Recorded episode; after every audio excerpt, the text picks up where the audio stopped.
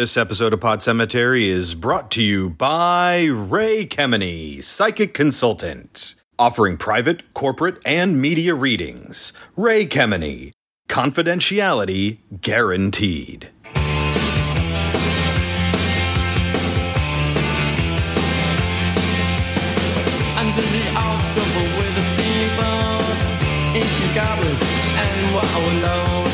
Come at the grand line making a sound.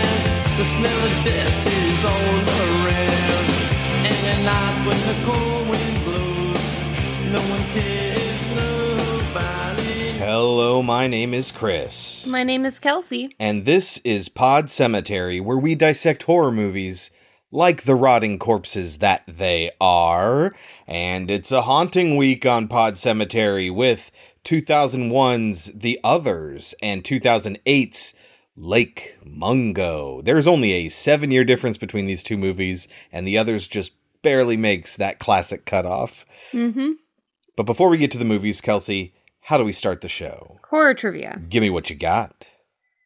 A woman searches for her missing sister in New York City and finds a satanic cult that may be responsible for her disappearance in this 1943 film. Yeah, Jesus, everything you said there sounded just dreadfully familiar. She's looking for her missing sister. Oh, oh. Yeah, and then they like, there's like the dude that guilts them at the end, like they win with the power of guilt. Don't you feel bad for being Satanists? Yes. You rejected Jesus Christ, and then they're like, oh man. and that's like how the movie ends? Yes. What was that movie? What was it called? I don't know. I couldn't tell you what it's called. What's it called? The seventh victim. Thank you. Okay. I did remember that though. All right, Kelsey. What novella is 1961's The Innocents based on? the turn of the screw. By Henry James, 1898. That is correct. I had to keep telling myself, do not say turning. Yes. Oh man, remember the turning? I do remember the Such turning. a terrible adaptation. Not a fan. The Innocents, however, very good. Yes. That does actually lead us into our next movie, which many people compare to The Innocents. And maybe you'll it see is- why. It's kind of considered a, a remake, but I don't think it should be. It's not. People say it's influenced by Turn of the Screw, and I can see why. But we'll get into it a little bit more uh, as we talk about the rest of the movie.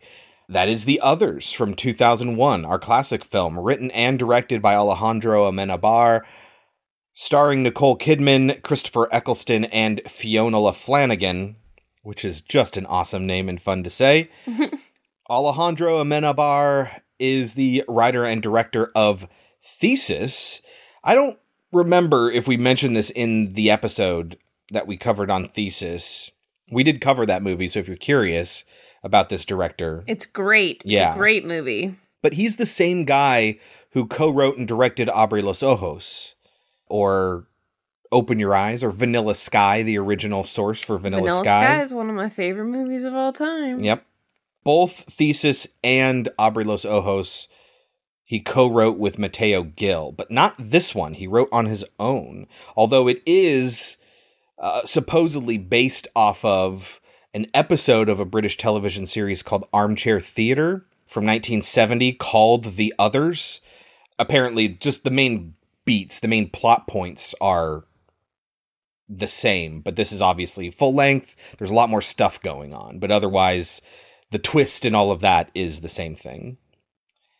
Uh, this is actually Amenabar's first English film. He also composed and orchestrated the music for it. Uh, so he very, very heavily involved in this one. Interestingly, this is the last collaboration between Nicole Kidman and her now ex-husband Tom Cruise. Their divorce was announced the week this movie came out. yeah, so he is an executive producer on this film. What is The Others about? A woman and her children believe their house is haunted in the 1940s. Yep, there's there's something else living there in their house. Something is not at rest in this house. That is correct. It is available to watch for free if you have a subscription to either Cinemax or DirecTV. You can rent it for $4 on most services or buy it for 16 to $17 on most services, which is a pretty high price, honestly. You don't normally see movies that highly priced that aren't like brand new. This is 20 years old. Uh, but apparently, you can buy it for $5 on AMC On Demand. I don't know if I believe that, but the services that tell you all this stuff were saying it was $5. Should people watch the others? I think yes. If you have not seen it, you should. I would probably more highly recommend it. I think especially if you liked The Innocents. It's not as good, but it's that sort of movie. Yeah, I just I like it a lot more now, certainly than the first time I saw it. Oh, did you feel it was cheap? Yes. I can understand that. When I was 13 years old and I saw this movie. I mean, we're going to talk about the twist in this movie basically from Jump Street. So if you plan on watching it, watch it before we talk And about you it. somehow don't know the ending. I it. did. I had never seen it before and I already knew the twist long time ago. So keep that in mind. Well, but right away we'll be talking about what the twist is. I saw it in theaters, and me and my mom saw it, and I was furious. This is one of those movies that I think works better if you know ahead of time. Yes. I wrote down it seems like this is one of those cases where the movie is compelling because you already know the twist, not in spite of it. I also then wrote down I'm worried that the scene that reveals the twist will be not very compelling and overly melodramatic. And I will tell you right now I was right. But if you can go in prepared for that, I I would recommend this movie yes. actually. I think it's interesting, and I think it's when you know what everything means, it's cool. You can appreciate it a little bit more. But when you don't know what it all means and you're trying to put it together, there are plot points that simply do not make sense if you don't know what the end is. The husband, Yeah. like I, Uh-huh. I, I was like, how do you explain this if you don't Yeah. know what's happening here? distinctly remember when he came out of the fog. I was like, well, I'll get to it when we get there. How about that? Yeah, that's fair. All right. Well, you can take our advice or leave it. When we get back, we will talk about 2001's The Others. You told your brother that there was someone else in the room. There was. Sometimes the world of the dead gets mixed up with the world of the living. This is the father, this is the mother, this is the old woman. And that's the number of times I've seen them. What do you want? They say this house is theirs. Nicole Kidman. The others. Where is my daughter? Are you mad? I am your daughter. Rated PG 13. In theaters Friday, August 10th. All right, Kelsey, get us started. How does The Others begin? I gotta say, plural titles, it's really hard because it's a singular movie. I keep wanting to say, How do the others? But it's How does the others begin? Yes. Do you know where the Jersey Channel Islands are?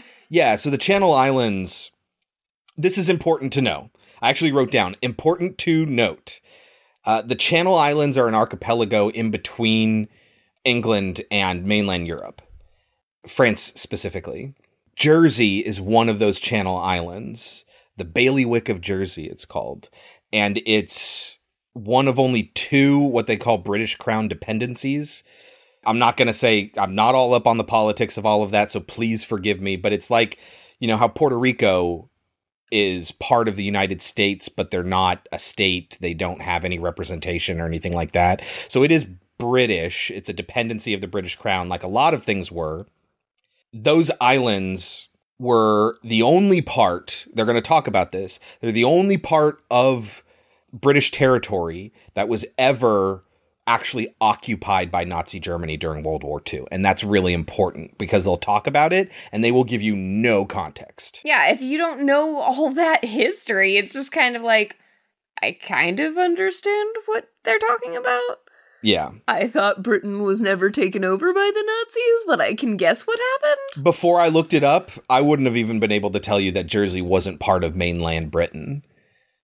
I knew it was an island, They say that, that. several times. Well, yeah, from the movie, but I mean, like, I didn't have prior knowledge of any of that. Well, okay, so it starts with Kidman telling her children the story of how God made the earth. Now, children, are you sitting comfortably? Then I'll begin. This story started many thousands of years ago, but it was all over in just seven days. All that long, long time ago, none of the things we can see now the sun, the moon, the stars, the earth, the animals and plants not a single one existed. Only God existed. And so only He could have created them. And He did. It is very important that Kidman is a very religious woman Yes. for the plot. And she wakes up in bed screaming. And I swear there's a movie that stole this, and I can't think of what it is. Isn't there another movie that starts with the woman waking up screaming and then it like yes. I have no idea what movie that is, but yes. 100%. I don't know if this is from that or that is from this, but it is not unique. But like she wakes up screaming and then it like goes back in time, you know, like it reverts to I think maybe I'm or it's later in the morning. Maybe I'm thinking of Mother. Mother does start with the yeah, but there there's there's some other movie that where a woman s- screams in bed and then like her day starts and it's like uh, nothing happened. Mhm. That's what we get here. She wakes up kind of screaming. Yes, and if you know what happened, then you understand why she wakes up screaming. Yeah. Do we want to just we can talk it? about we said so it's after the jump so So this is right after she has killed her children and killed herself. yes she has smothered her children with a pillow and shot herself in the face with a shotgun the same shotgun she'll be wielding several times throughout this movie Yeah. And then she wakes up. Now, the problem with my theory that that's right after that, uh-huh because that would make sense. The problem with that theory is that she will say later, then I woke up and the children were laughing and playing with the pillows as if nothing happened. And that's not what they're doing here. yeah i think it's just when she goes to sleep now she wakes up screaming one of those things where you just wake up screaming it also explains why really really early on she talks about how all the servants of the household just disappear one day Well, okay, you'd think that, but then, okay, this is one of the issues. Uh, There are things that are not communicated well in this film. uh-huh So you'd think that, right? You'd think, well, of course they left. You fucking killed yourself, right? But then later, when she's talking to her husband and she begs him for forgiveness, she explains the servants left in the middle of the night when they found out you were dead. They just left me, and they knew I couldn't leave the house wi- without the children. No, I think that's just an assumption she makes. Because she found out that he died, and she immediately kills her two children and herself. And that coincides with the time where she no longer saw the servants, so she assumes it's because they found out that he died. No, but she's asking for forgiveness because she knows in her heart of hearts that she killed her children, especially at the point Yeah. where she sees her husband. Yeah, but because the doesn't have to implication do- is that she understands that he is a ghost. Yeah, maybe, but that doesn't have anything to do with the servants disappearing. Well, but if she's asking him for forgiveness for the murder of her children and herself, then she would understand that the the the the, servants would have left because of that. I don't think she understands anything. I just think she has a feeling like she needs forgiveness. Well, no, because later she will say God was in his in his infinite mercy reversed it and made it not happen. Yeah, That's what she, says. Right, but she So blocks she- it out. I Right, but think, she's aware of what she did. She just doesn't want to acknowledge I it. think aware is a very strong word. Uh, She travels throughout almost all of this movie without any knowledge of the fact that she killed her kids. They have a knowledge that she did something bad. She has a knowledge that she did something bad. She knows she needs to ask for forgiveness. She doesn't fully realize what she did until she comes to terms with the fact that she is dead. And that hasn't happened yet at the time her husband comes home. I'm saying I don't think it's a plot hole. I think because all they can see are dead people when they die, they stopped seeing the living servants. And that's why the mailman never came when she put that letter in the mail. When the when the new servants show up, she's like, "Oh, you guys showed up really quickly. I didn't expect you." She goes out to the mail and realizes that her letter is still there. That's because either the mail stopped being taken, which I doubt, or the letter doesn't exist in reality, only in the ghost world. It's been five days since she put that out there. So it's been at least five days since she killed her children that the beginning of this movie starts. That's a lot of stuff, but yeah, go ahead. These three servants show up. For me, they are the most interesting characters of the film. Oh, yeah. I think it's very intriguing, their little subplot. Yes. And it's interesting because the first time I saw the film, I picked up pretty quickly that they were dead. And that was before the gravestones. Yes. I wrote down, I think, so there's that gravestone moment. I said the scene with Mr. Tuttle and Mrs. Mills discussing the fog stopping Grace from leaving to ask the village priest to bless the house, discussing when to reveal everything to her, like they have some secret knowledge, and then they cover up the gravestones with the leaves. I wrote down that it might lead someone who doesn't know the twist to think that the servants are ghosts. And at this point, it's definitive knowledge. Oh, that's what's going on in this movie. She's being haunted by her own servants, but not exactly. Right. And like I thought, okay, there's something, there's obviously something going on with them. Th- Are they dead? But then why on earth are the, uh, why is the family still being haunted by other things? Like, are they, are they doing that to just fuck with them for some reason? Yeah. Because for some reason I just couldn't wrap my mind around the idea that Nicole Kidman and her kids were dead. I love that concept, though, that the living are haunted by the dead, while the dead think they're being haunted by the living. I love, I love it as that well. concept. I think that is such a good concept. I and I think that again, when you know it, when you Mhm. know it, you can pay attention to all those things and all those things that are leading to that. Oh, yeah. Mhm. But when you don't know that, these things seem random and these things don't add up. You're sitting there frustrated because you're just trying to put all these cogs together that just do not work until it is finally explained to you. No, they're dead. Right, but you already feel maybe angry or upset about all the stuff that didn't make sense, and that doesn't make up for it. You don't Right. go back in your mind over all the individual moments. You just have a general sense of this doesn't make any sense. Yes. So the twist at the end doesn't really repair that, which is why I think I think it's more compelling if you know the twist. Yes, I agree. It almost feels like it's made for people who have already seen it, like to to like point and laugh at people as they don't understand what's going on, and that mm. sucks. Like it's an in joke that you don't get until after you've seen it. I think it's a reach to put that kind of agency on the filmmakers. Oh, I agree. I don't. I do not think that that was their intent at all. Okay, yeah. But that's what the outcome was. Got it. Fair enough. Can I just say, isn't it funny how you can make a movie all about how the entire house is dark and no light can be let in, and yet you can still manage to tell what's going on in any given scene?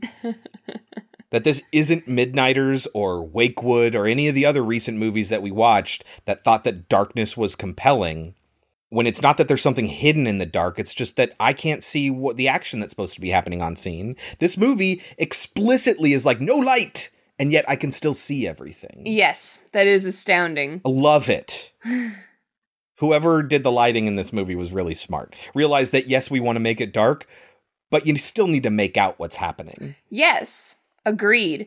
Whoever the lighting technician is, they know how to create mood and they know how to create tension, Yeah. and yet everything is lit up. Yep. Why is it that the whole house is dark? We find out pretty early on. Her children have a photosensitivity to light. I have to assume that's real. Xeroderma pigmentosum. No, I mean I have to assume that was real and real in the in the film. Yes, because they don't give you any reason to believe otherwise. But the odds that it would be both of them is ridiculous.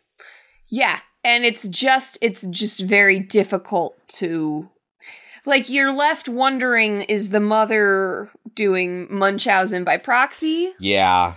You know? Or did it just come about when she killed them? And it's just this weird sort of instinct to keep them inside and not going outside, just like the fog keeps them from leaving the property. Mhm. You know, is it did it only start when after they died? Exactly. I think that's very possible. Because what this disease actually does is it gives you an extreme sensitivity to sunlight, meaning you can get sunburned in a couple minutes. You get uh, high amounts of blistering or freckling, things like that, as a result to direct exposure to sun. It can lead to seizures, increased risk of skin or brain cancer, but the light itself doesn't kill you directly. So I don't think this is really about them having this specific disease. I think it's just this weird motherly instinct that she has where she can't let them go outside. So this whole concept of them being allergic to light is made up.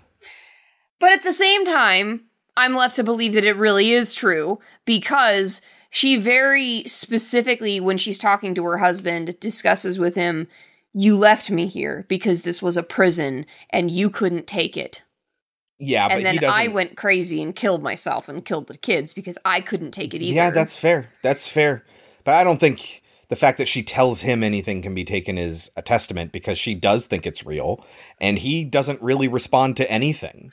No, I do legitimately think that they do have some sort of terrible disease with the light. Or that her Munchausen by proxy is real. Yes. Yeah. I think it's one of the two. But again, we don't get to know because when they're dead, it doesn't matter. Yeah. So that's their that's their way of making it okay for them to be in the light, and that's also their way of me- letting them know that this is real. You really are dead. Yeah. So I am left to believe that it is real, but still, it's very I don't Hard think to believe. I don't think it really matters, but it is an open question that doesn't have an answer. Yes.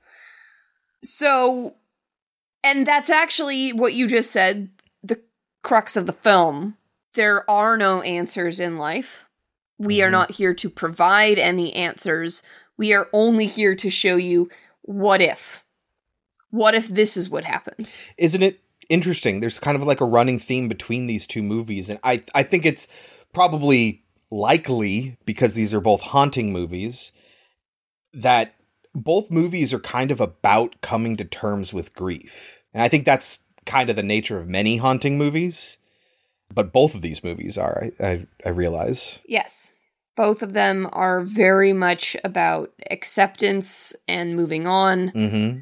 But oh, we'll get to Lake Mungo because I have qualms with their thesis. Anyway, Mm-hmm. back to this movie. So we meet these three people, but I remember clearly, very clearly, the the subplot with them and the whole thing with Lydia. And How that she was mute. yeah. And that really, really stuck with me because of her reason for why she's mute. Do you remember? Is it because she realized she was dead? Yes. Yeah. The last thing she said was, Where are we? Yeah.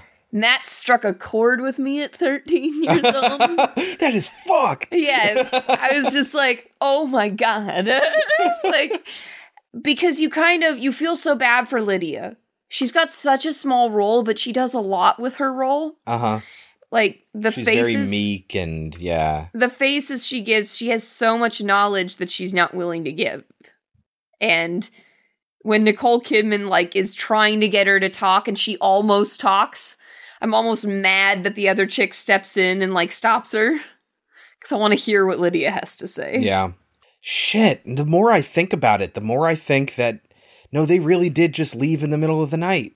Because why would the ghost servants wait five days to show up? Wouldn't they have been there the moment they died? Shit. Yeah, another thing that's like, huh, what is the real answer? A question with no answer. hmm That's why it would make sense that it happened right then, because that's right when they show up. Yeah. Huh. That whole five days thing. Maybe I'm wrong about that. Maybe maybe that's the problem. She said, "Oh, I left it in the mailbox five days ago, and the mailman hasn't come to pick it up yet." No, I really do think that the the when they found out that their master wasn't coming back because he died in the war, Uh huh. they knew homegirl's gonna go crazy, and they were She's like, "She's gonna go broke. and they were like, "Fuck this shit," and they left. uh-huh. and she lasted five days. So yeah, and e- immediately as they're walking up, so it's this one, it's these two women and this man, and the woman says, "I wonder where so and so is," and the guy says, "I imagine they're dead like all the rest." And it's just, it's just immediate when you know what the story is. You pick up on all these little things and how they are super aware Oh yeah. of everything that's going on with Nicole Kidman and her kids. Yeah. But how they very gently take ease her into do it. Yeah, I mean, Mrs. Mills is kind of the ringleader of these three, and she's like, there's nothing to be gained from the shock, right? Like, we either tell her and she doesn't believe, or we reveal to her somehow and she goes nuts again as a ghost, and things are bad. so it's best just to ease her into this and let her come to the realization on her own. Their excuse for not having any electricity in the house is that the Nazis kept turning it off, so they just got rid of it. Yeah, they managed to get by without it. They lock every door behind them so that the kids never accidentally go into a room that has light Yeah. in it. Which becomes important in that slowly the doors become unlocked and left unopened and Yeah. nobody knows why. And then eventually, yeah, Also, there is a piano that very specifically Nicole Kidman doesn't like anybody to touch. because she gets migraines. She gets migraines. So she says. hmm But the the new owners of the house are one of them happens to be a pianist, and you think that's going to be way bigger of a deal. It really only comes No. up like once. Yeah, it's not. You hear the music play once. But there's also the factor of Mrs. Mills keeps giving her her migraine pills. Again, if you don't know what the twist is, you might think, oh, is she drugging her? No, no, no. She's just giving her her medication. Yep.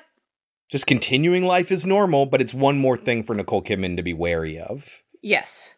So Mrs. Mills is with the kids, and the little boy asks her, "Are the are the old servants ever coming back?" And she goes, "No." They're not coming back. and then the older sister goes, just like daddy isn't coming back. Uh-huh. Or was it the kid who said just like daddy isn't I coming back? Because later she'll say, I told you he was coming back. So maybe it's the opposite. But it seems like the older sister, Anne, is the realist, and Nicholas is the the baby.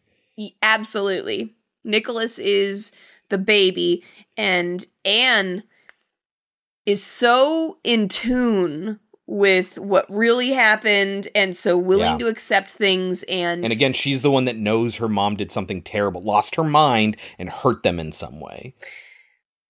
so she becomes aware of the family that has moved into the house, Yeah. Thinking that they're thinking that they're ghosts. uh, maybe she just knows that hey, there's a kid here now. What's the kid's name? Victor. Victor. I talk to him and like it's normal, you know. hmm But they do that in ghost movies all the time, Yes. where kids talk to ghosts and, and they're just like, it's no big deal. Yeah, uh, but then the parents find out and they're like, "Stop lying!" this ha- happens in this movie too. Yes, it does. But yeah, and Nicholas refuses to accept what his mother did. Now, you might be thinking, oh, maybe it's an acceptance thing. They have to accept that they're dead. They have to, it, they have to understand what happened. No, Nope, they're stuck there forever. yeah, none of that matters. Nope. I think it's more that they need to come to terms with the fact that they are dead and that they didn't go to heaven, they didn't go to hell. Because they are very, very religious, like we mentioned earlier on, or at least Nicole Kidman is, and makes a point of educating her children in religion and the different kinds of afterlife that there are, including a hell for children, which they challenge her on Yeah, they say you only go there if you're not baptized. So you both would have lied to the point of denying Christ. Oh, you'd have saved your heads being chopped off by the Romans, that's true. But what would have happened afterwards? When? In the next life? The one that's waiting for us after we die, where would you have gone? Oh, Where, Nicholas? to the children's limbo. What is the children's limbo, Anne? One of the four hells. Which are? Me, me, me, me, me, me. No, no, no, let him answer. Which are? There's the hell where the damned go. Then there's purgatory. Yes. And the bosom of Abraham where the just go, and limbo where children go. At the centre of the earth, where it's very, very hot. That's where children go who tell lies, but they don't just go there for a few days. Oh no. No, they're damned. Forever. And do you remember the story about Justus and Pastor? Children who don't tell the truth end up in limbo. That's what you say. But I read the other day that limbo's only for children who haven't been baptized. And I have. But anyway, it still supports this point the fact that, oh, yeah, she is baptized and she still doesn't go to heaven. They're just stuck there. Maybe there is no God. Right, but with the husband, there is this, and with the fog, there is obviously something in charge. There is obviously something controlling this. Or it's just the nature of death that when you die, obviously, yes, I'm one of the people that would ask the question well, who determines how big the fog ring is? Where does it stop? Does the afterlife know where property lines are? Like stuff like that. I would be the first one to ask that. But I don't think that necessarily because your movie has those elements that your movie is saying that there is something that's setting those standards. I do not think they're saying that at all because Yeah. I think their whole point is there are no answers. Yeah. Yeah. And the movie is certainly not going to give them to you. Yeah. They just need to come to terms with the fact that this is what reality is, and this is how we're going to live from now on. And I, you know, but like the husband scene still frustrates me, not for the same reason. When I saw it in the film, when I saw it in the theater, the husband scene made me want to get up and walk out. It doesn't make any sense unless you know what's going on. Yeah, he just pops up out of fucking nowhere. They do this whole scene where you think like, okay, this is gonna go somewhere. This is where the movie's headed now. Yeah. No, then he just fucking leaves. Yeah, well, he disappears. Right. I and, think and he specifically says, I just needed to say goodbye before I went back to the front. because he died on the front and you're stuck where you died. Why then did he get to come back and say goodbye? Because of the strong emotional connection he had to his family and home. And that's why he only comes back for a short period of time. I thought, see, they framed it in such a way because when she walks out into the fog, Mrs. Mills says the fog won't let her get very far. Uh-huh, and the fog gives her her husband. exactly. Yeah. So I was like, okay, so someone is in charge. Someone is saying, no, no, no, you stay here. We'll Yeah. give you something to numb you for a little yeah. bit. hmm And But what and what their what is their objective? What's Yeah. their motivation? We don't know. Again, it's not a movie about who's controlling the afterlife or why the afterlife is this way. It's a movie about this family and what their experience is. which is why, for me, the most scary and fucked up moment is Lydia's line that she Uh-huh. doesn't even get to say. Yeah. so yeah, well, I mean, we have the husband, Doctor Who, Christopher Eccleston, in this weird middle part hairdo that he has. Just so bizarre. He Well, looks That's so what you want to comment on. he looks so weird. I think he looks fine. I just have a very particular image of what Christopher Eccleston looks like. I mean, yeah, we know him from from uh, the first new season of Doctor Who, and he was in Twenty Eight Days Later. Mm-hmm. And but like I, he just it made his face look different. I don't know if he was wearing a prosthetic on his nose or anything like that, but that hairdo just stood out to me as being bizarre on his face or whatever. But yeah, he's in this movie. Yeah, she explains at some point like how unbearable her life was. I mean, I think she's just trying to justify why she did what she did. Yeah. She's very uptight and and just struggling to stay together. yes. And she very much does not like. Okay, so it's funny. Her daughter has a great line, and if you're religious, this might offend you, so take note. So she has this whole thing like, I don't like fantasy. The children like to make up stories sometimes, Uh-huh. but of course they are just children. That's what they do. But I don't want you to encourage it talking to the servants, right? Uh huh. And then later on, the daughter will act like she knows everything about ghosts. Ghosts only walk around in chains and White sheets. Yes. She says she read it in a book, which is probably Christmas Carol or something. yes, and the woman says, "Don't believe everything you read." And she goes, "That's what my mom says, but my mom also says I have to believe everything Isn't in the Bible." That great. yes. I love that. Yes. Perhaps they're ghosts who lived in this house before. Don't be stupid, I've already told you. Ghosts go about in white sheets and carry chains and go. Now, Anne, why do you make up such stories? I don't, I read them in books. Well, you shouldn't believe everything that you read in books. That's what our mother says. She says that all this stuff about ghosts is rubbish. And then she expects us to believe everything written in the Bible. And don't you believe it? I believe some things. But for example, I don't believe that God made the world in seven days. And I don't believe that Noah got all those animals into one boat. Or the Holy Spirit is a dove. No, I don't believe that either. Doves are anything but holy. They poo on our windows.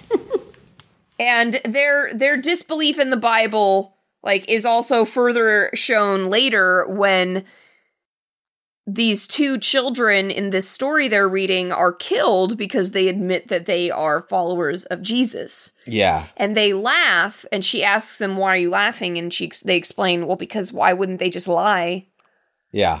to not be killed? Oh, well, little children who denounce Jesus go to a special hell or whatever, you know. Yes.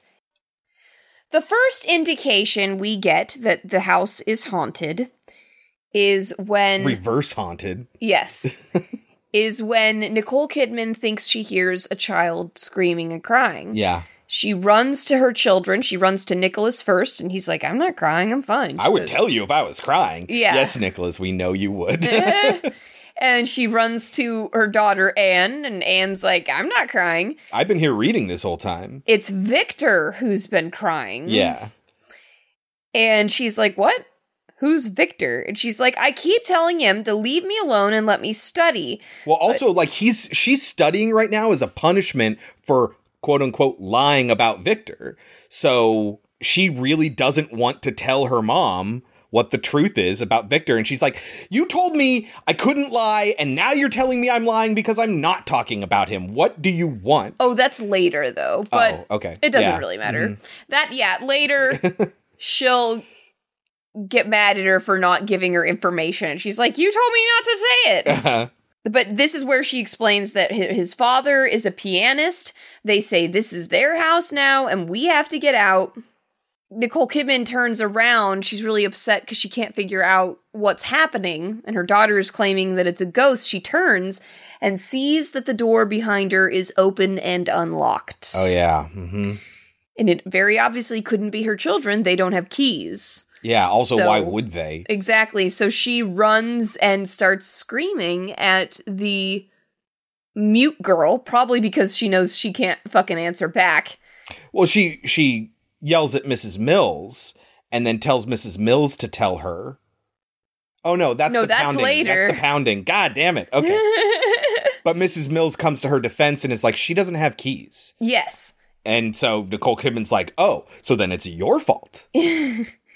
Yes. But of course, she's like, I wasn't in here, so it couldn't have been me. Yeah, you saw I was in the kitchen. Yes. But that night, Nicholas will wake up to his sister talking to someone. Yeah. What a creepy scene. Yes, I love this scene. We Uh-huh. get to see it all from this kid Nicholas's perspective, Like it's really tight in on him. Yeah. which makes it feel like it is a ghost. Uh huh. right? Because you're seeing it from this little kid's perspective.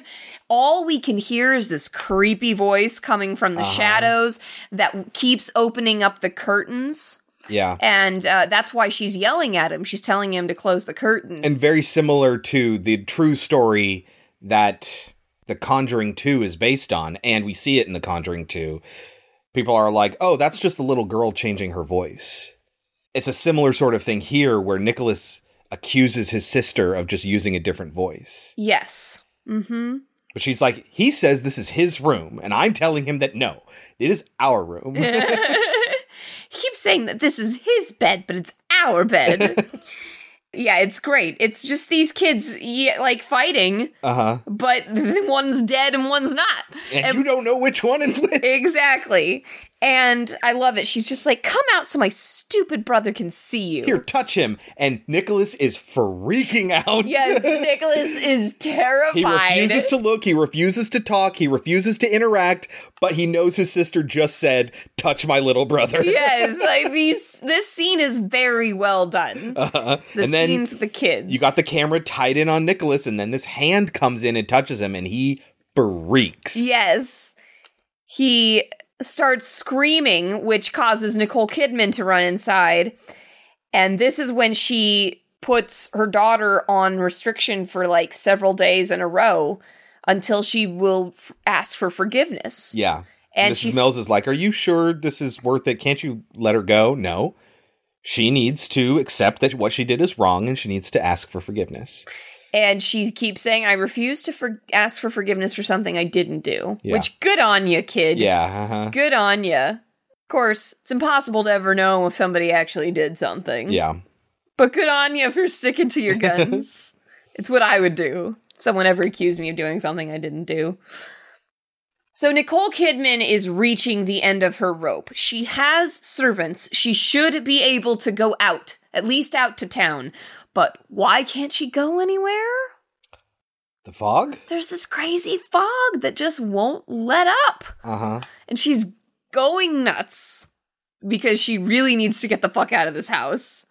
Now she keeps hearing someone running across the floor upstairs, And, she, thinks it's Lydia. she assumes it's Lydia, and she's so mad that she goes to Mrs. Mills and is like, "Tell her to stop that. It is going to give me a migraine."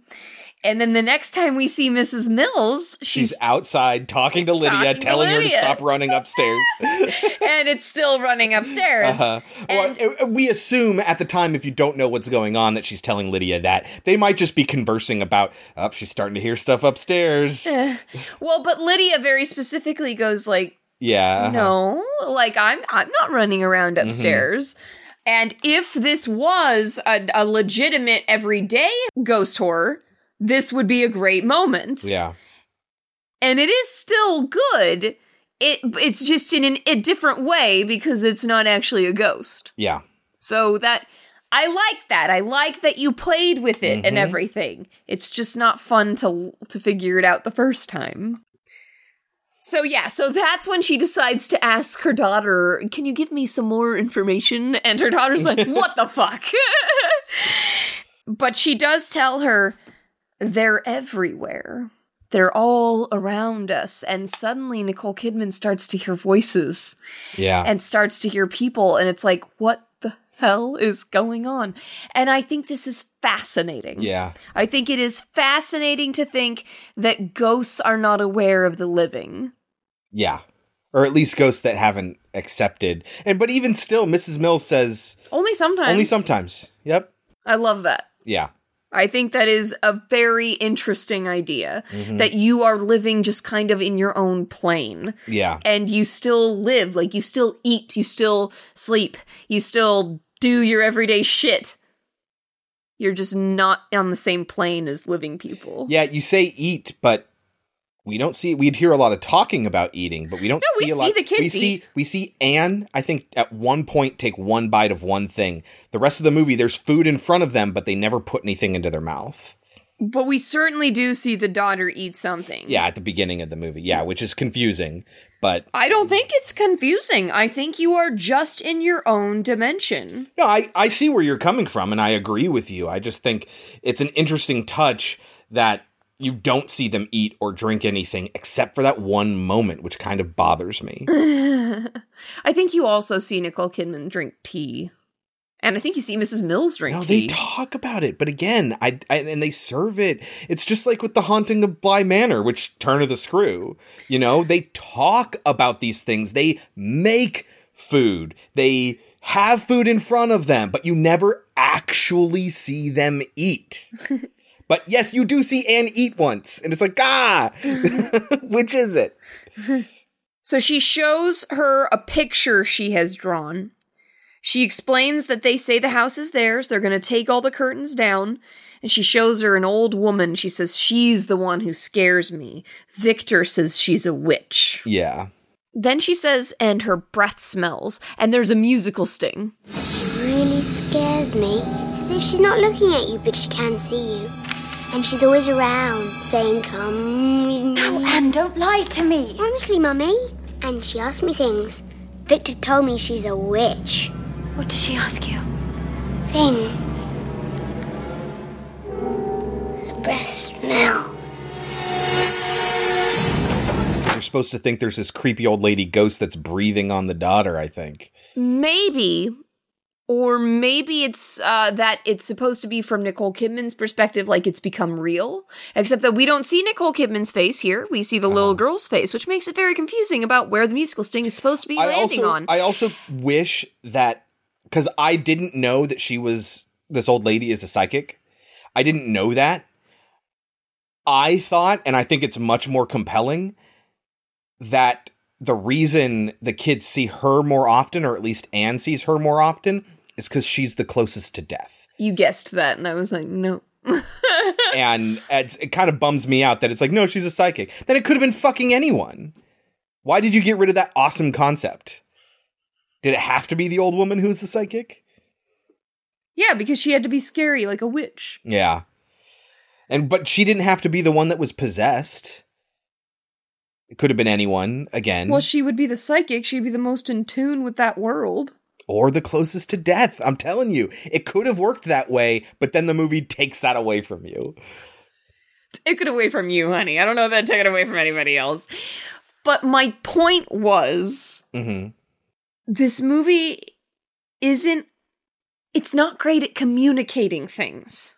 That musical stinger should not have been on her face after she said her breath smells. if it's meant to make Nicole Kidman feel like, oh my god, is this real? She can smell her breath. Mm. Yeah. Then it should be on Nicole Kidman's face I and see- she should be shocked. I see what you're saying. Yeah. I think it's doing something different, though. I don't think that's what it's doing. I was going to talk about this a little bit later, but you mentioned early on that there was something wrong with the movie, that it felt wrong, that the pacing was weird, or something like that. This is kind of getting into my thoughts on, as a whole about the movie. But if the exact same movie was made 40 years prior, like The Innocents was, 40 years exactly, we'd be losing our minds at how good this movie was. That doesn't necessarily mean it something like that is great now, but it is great then. And I think that's why it feels so strange because it's a mid-century film in a turn of the century skin. So I don't think that they're using oh Nicole Kidman is the stand-in for the audience and her realizing is the same as us realizing. I don't think that's what's happening here. I think it's the movie going, didn't that sound creepy audience? You're creeped out, so I'm going to play this music right now, which is something that a movie from the turn of the century would absolutely do. A more modern movie would do it like you say where the audience surrogate is the one that needs to realize it. And that's when the music cue needs to happen. And so, yes, it, it would be weird that we're not looking at Nicole Kidman right now. But I don't think that's what the movie's doing. I think the movie's cutting out the middleman like a more mid century movie would and saying, scary thing, music sting, and the kid's the one who said it. So that's the one we see. It's very simple, basic filmmaking and the way you make a haunted movie from the 50s or 60s, you know? I guess. like the Innocents or like the haunting or you know like all of those sort of mid-century haunting movies. It it very much feels like that walking down dark corridors with the candle like in the haunting and yeah that's what it feels like. Really quickly when she does when she brings up like she expects us to believe everything in the bible she says something i don't remember what it is but she says and she expects us to believe this about it t- about the bible too. And nicholas goes no i don't believe that either oh no, Miss Mills asks them, "Do you believe that?" Mrs. Mills is talking to the two of them about something else. It's not necessarily about the Bible in general, but it's something specific. I think it's about the Bible. No, it is re- religious in nature, but not about the Bible in general. It's about a specific belief. And she's like, I don't believe that's true. And she goes, Oh, what about you, Nicholas? Do you believe it's true? And he's like, "Mm, No, I don't believe it either. Or the Holy Spirit is a dove. No, I don't believe that either. Doves are anything but holy. They poo on our windows. At one point, Nicole Kidman is going through some shit in the attic and finds Or the junk room, I think is what it is. Yeah. and finds a book of death portraits, Yeah. which I had never heard the reasoning for it the way that they put it in this film. I was always told it was just a way to say goodbye. It was often the only photograph that you would have of that person. That's not what she says in the movie. I know. in the movie, she says, They're not asleep, ma'am. They're dead. It is a book of the dead. In the last century, I believe they used to take photographs of the dead in the hopes that their souls would go on living through the portraits. They're even group portraits. Hmm? and children. Oh, it's macabre. How could these people be so superstitious? Grief over the death of a loved one can lead people to do the strangest things. But yes, the, in in reality, it's the 1800s, and you don't have a lot of uh, opportunities to get your photograph taken. So you don't have a lot of photographs of people. So if you died, they would take a photograph of you, make it look like you were just sitting down or sleeping, and you know, oh, now I have a picture of this person since I'm never going to see them again. You know, and you wouldn't have to worry about them moving and fucking up the picture because it took so long to expose back then. That's why, by the way, why everyone looks really sad and depressed in photographs all the time is because they need to stand there for such a long time while the film gets exposed. So having a big smile on your face isn't exactly conducive to that. So just straight faced, stay still, be in a position where you can support yourself. That's why they have their hand on something and all of this. So yeah. But anyway, when the person's dead, you don't got to worry about any of that stuff. But yeah, Nicole Kidman is scared of it, calls it macabre, gives it to her and says, Take it away, take it out of here. Macabre is a great word for it. It's a great word. But it's stupid because later she's going to find that death picture of them. I guess this was so that she could know what it was of, but it's like, it's very obvious what it's of. Yeah, but I think if you just went to that, there'd be questions about, oh, of course, you just randomly have a photograph of these three specific people dead at the same time. Like, and it, w- it w- this meant you don't have those questions when we get to that point. That's a point. Yeah, they died from tuberculosis. In uh, 1891. Yes, when there was a big evacuation, which I guess Nicole Kidman doesn't know what year that happened because if she did, it would be like, how are you still alive? well, it was probably, yeah, it's probably before she was born. right, but that would have, like, that's 50 years ago Yeah. and they're already old. So Yeah. doors start getting slammed, they start getting locked and unlocked. She starts hearing things, but nobody's there. She says at one point there is something not at rest in this house, and it's great because you know when you know that she's talking about herself, yeah. that's really good. But again, it's only good when you know it. Yeah. Yeah. Well, like I said, I think this movie requires that you know the twist in order for it to be really interesting, and it's better for it. And I love her conversation with the the maid because she's just like, "You must think I'm crazy. Of course you do. Why would you believe this? I wouldn't believe it." and she's just like, "I do believe it, ma'am." She yells at Mrs. Mills, telling her, "I need to know where the gravestones are." And it's uh, and when you know ahead of time, she's standing right in front of them. Mr. Tuttle has covered it with leaves, Uh-huh. but they tell you like two seconds later that that's what it is That's anyway. theirs, yeah. But she's really upset because she's like, wait, but why do you believe this? It's not in the Bible. And she tells her, not everything is in the Bible. Not everything has an answer. I think that sometimes the world of the dead gets mixed up with the world of the living. But it's impossible. The Lord would never allow such an aberration. The living and the dead, they will only meet at the end of eternity. Says so in the Bible. Ma'am, there isn't always an answer for everything.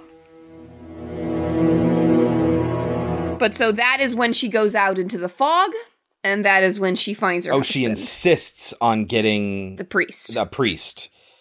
And it is terrifying when she walks out into the fog and it goes white. Yeah. I've been in whiteout snow, so I imagine whiteout fog is just as scary. Mhm. It is very terrifying. And then just randomly your husband's there because Mhm. the fog made it so. And she's confused, and I think the audience is supposed to be confused too. Yeah. And I could imagine that's the case. Yeah. The audience was mad. The audience was very mad. The audience of one that Kelsey can account for. but he is very, very strange. Everything that comes out of his mouth is very strange. But you might be able to write that off of, man, he was in the war and he's seen some shit. Yes, exactly. She says, They said I should give you up for death. He says, They say a lot of things. But she asks him, Where have you been? And he says, I've been out there looking for my home. Which, if you've never seen this before, you're just like, What the fuck does that mean? You could just be using flowery language, man. It's the 40s. People said some weird shit sometimes. But when you know what's happening, Yes. you understand that that means he's just been wandering around in the further. Yeah. And she says, You're so different. And he goes, Sometimes I bleed. what? yeah, which is weird. But of course, if you know the story, you know that means that, He relives his Yes. death over or at least he starts to bleed and he doesn't know why, and it's his wound that's that's rebleeding, and it's him coming to terms with the fact that he's dead. But again, again, we all know nothing matters when you come to terms with your when you're dead. Yeah, but that, that's it, that's the thing. I don't think that it's it's not like in Lake Mungo where you need an event to happen in order for peace to be. No, no, no, no. It's just shit happens and you come to terms with it or you don't. If you come to terms with it, the world doesn't suddenly fucking change. You aren't act, you haven't leveled up or anything like that, but you're at peace personally. So it is a goal that you should want. So after he shows up, she refuses to acknowledge the ghosts anymore. Her daughter tries to tell him about it, and Nicole Kidman shushes her. Mhm. When the daughter is upset, Mrs. Mills tells her there are some things your do- your mother doesn't want to hear. Yeah. That's very true. There are a lot of things she doesn't want to hear. Yeah, I wonder how much of his silence is him knowing he's dead and knowing she doesn't know that she's dead. Or just be being confused about I thought I was dead, why am I Yeah, why suddenly am at home? Exactly. Something like that. Mhm. But meanwhile, the daughter is very excited to wear her communion dress. Mhm. And Nicole says, "Okay, you can wear it, but you don't get to sit on the ground or anything." And then I'm gonna, then we gotta take it off in a few minutes. Well, she does sit on the ground, Uh-huh. but way more importantly, she possesses a woman, Yeah. but doesn't know that she's possessing a woman. Wouldn't that be interesting if ghosts that possess humans didn't know that that's what was happening? But she's not even aware that she's doing anything. Yeah, she's just, what are you talking about? I am your daughter. And so when Nicole Kidman shows up and realizes this has got to be a really creepy moment if you don't know what's going on, her daughter has an old woman's hand as she's playing with the puppet and she walks around and she sees this old face with cataract eyes behind the veil. What have you done with my daughter? I am your daughter. What are you talking about? And she grabs her and she hits her and she's like strangling her. And you're like, oh my God, is this what, you know, if you didn't, again, know what was going on, is this the terrible thing that she did? Does she just lose her mind and she, quote unquote, thinks she's seeing ghosts and she ends up hurting her kids? But she really is seeing ghosts? Is that what's going on here? Not quite, but this moment does play out that way. What's the matter? Where is my daughter? What have you done with my daughter? Are you mad? I am your daughter. No! You're not my daughter! No! And she hurts her daughter, and daughter freaks out and goes to Mrs. Mills and like doesn't want anything to do with her mom. She she goes to her dad and tells her dad what happened. oh right, and then she goes. Nicole Kidman goes to Chris Eccleston again, and then they fuck. Yes. That's some ghost loving. Yes, some ghost sex. But that scene was very scary in the movie theater. Yeah, That was a scary scene. And then, of course, once you know what's actually happening, it's not scary at all anymore. Uh-huh. That's funny. but you worry about the kid. Like again, I hadn't seen this movie, but I knew what was happening, so I I was worried about this kid, and I was worried about the consequences of the kid hating her mom or something like that because I didn't know the plot points. I just knew they're already dead and there's a living family there. But so the daughter goes and tells daddy, and daddy's like, What the fuck? Please tell me this is not true and that is not what happened. And she's just like, What do you want from me? The servants left. You were dead. I Yeah. what was I supposed to do? Not kill your children? Uh huh. but again, they could ostensibly just be talking about the fact that she hurt them in some way. right. She doesn't have to have come to terms with the fact that she killed her family yet. right. But it's just like, dude, you lasted five days. Well, plus all the years that he was at war. but yeah, so he leaves. He just disappears. So that was a Like we don't see him disappear. It's just he's gone at some point. Yeah, and w- in the movie theater, I was just I, going insane, Uh huh. tearing my hair out. But then when he leaves, is when suddenly all the co- the curtains are gone. Yes. So they can't even think about the fact that her husband's gone. Right. And she immediately runs to her kids who are hiding in like one little shaded shaded corner. Oh, they're they're screaming. She doesn't know why, so she goes to get them. And yeah, it's because the daughter wakes up and realizes there are no curtains and she's in the sun. Mm-hmm. And so she goes and is screaming at the servants, like, "Go and find the curtains. What have you done with them?" Mr. Tuttle's like, oh, huh. So they are. They're gone. Oh, I wonder who did that. Yeah. And uh, Mrs. Mills has reached the end of her tether with this Mhm. one. She's not happy with her. So she ends up telling Tuttle and Lydia, well, it's time to reveal it. Time to uncover the gravestones. Because that's all they're concerned with is like, well, she needs to know that we're dead and that she's dead too. And how we're going to do that is with showing her the fact that these are our gravestones. Mm-hmm.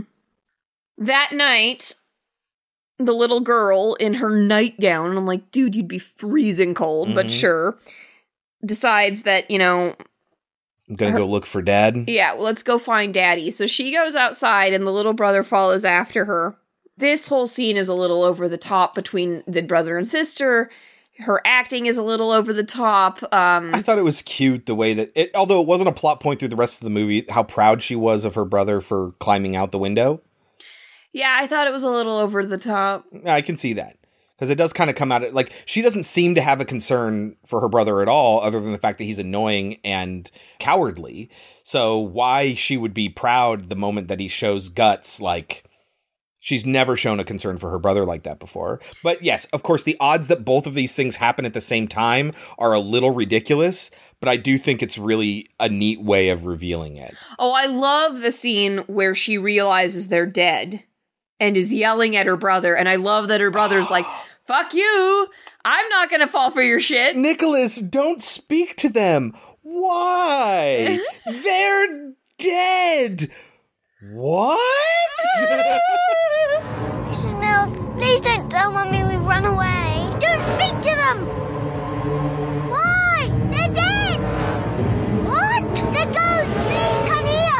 Yes, this scene is good. this scene is well done, and I just love him. He's just like, "You're always teasing me. I'm not gonna believe you. I'm not teasing you. They're Uh-huh. dead."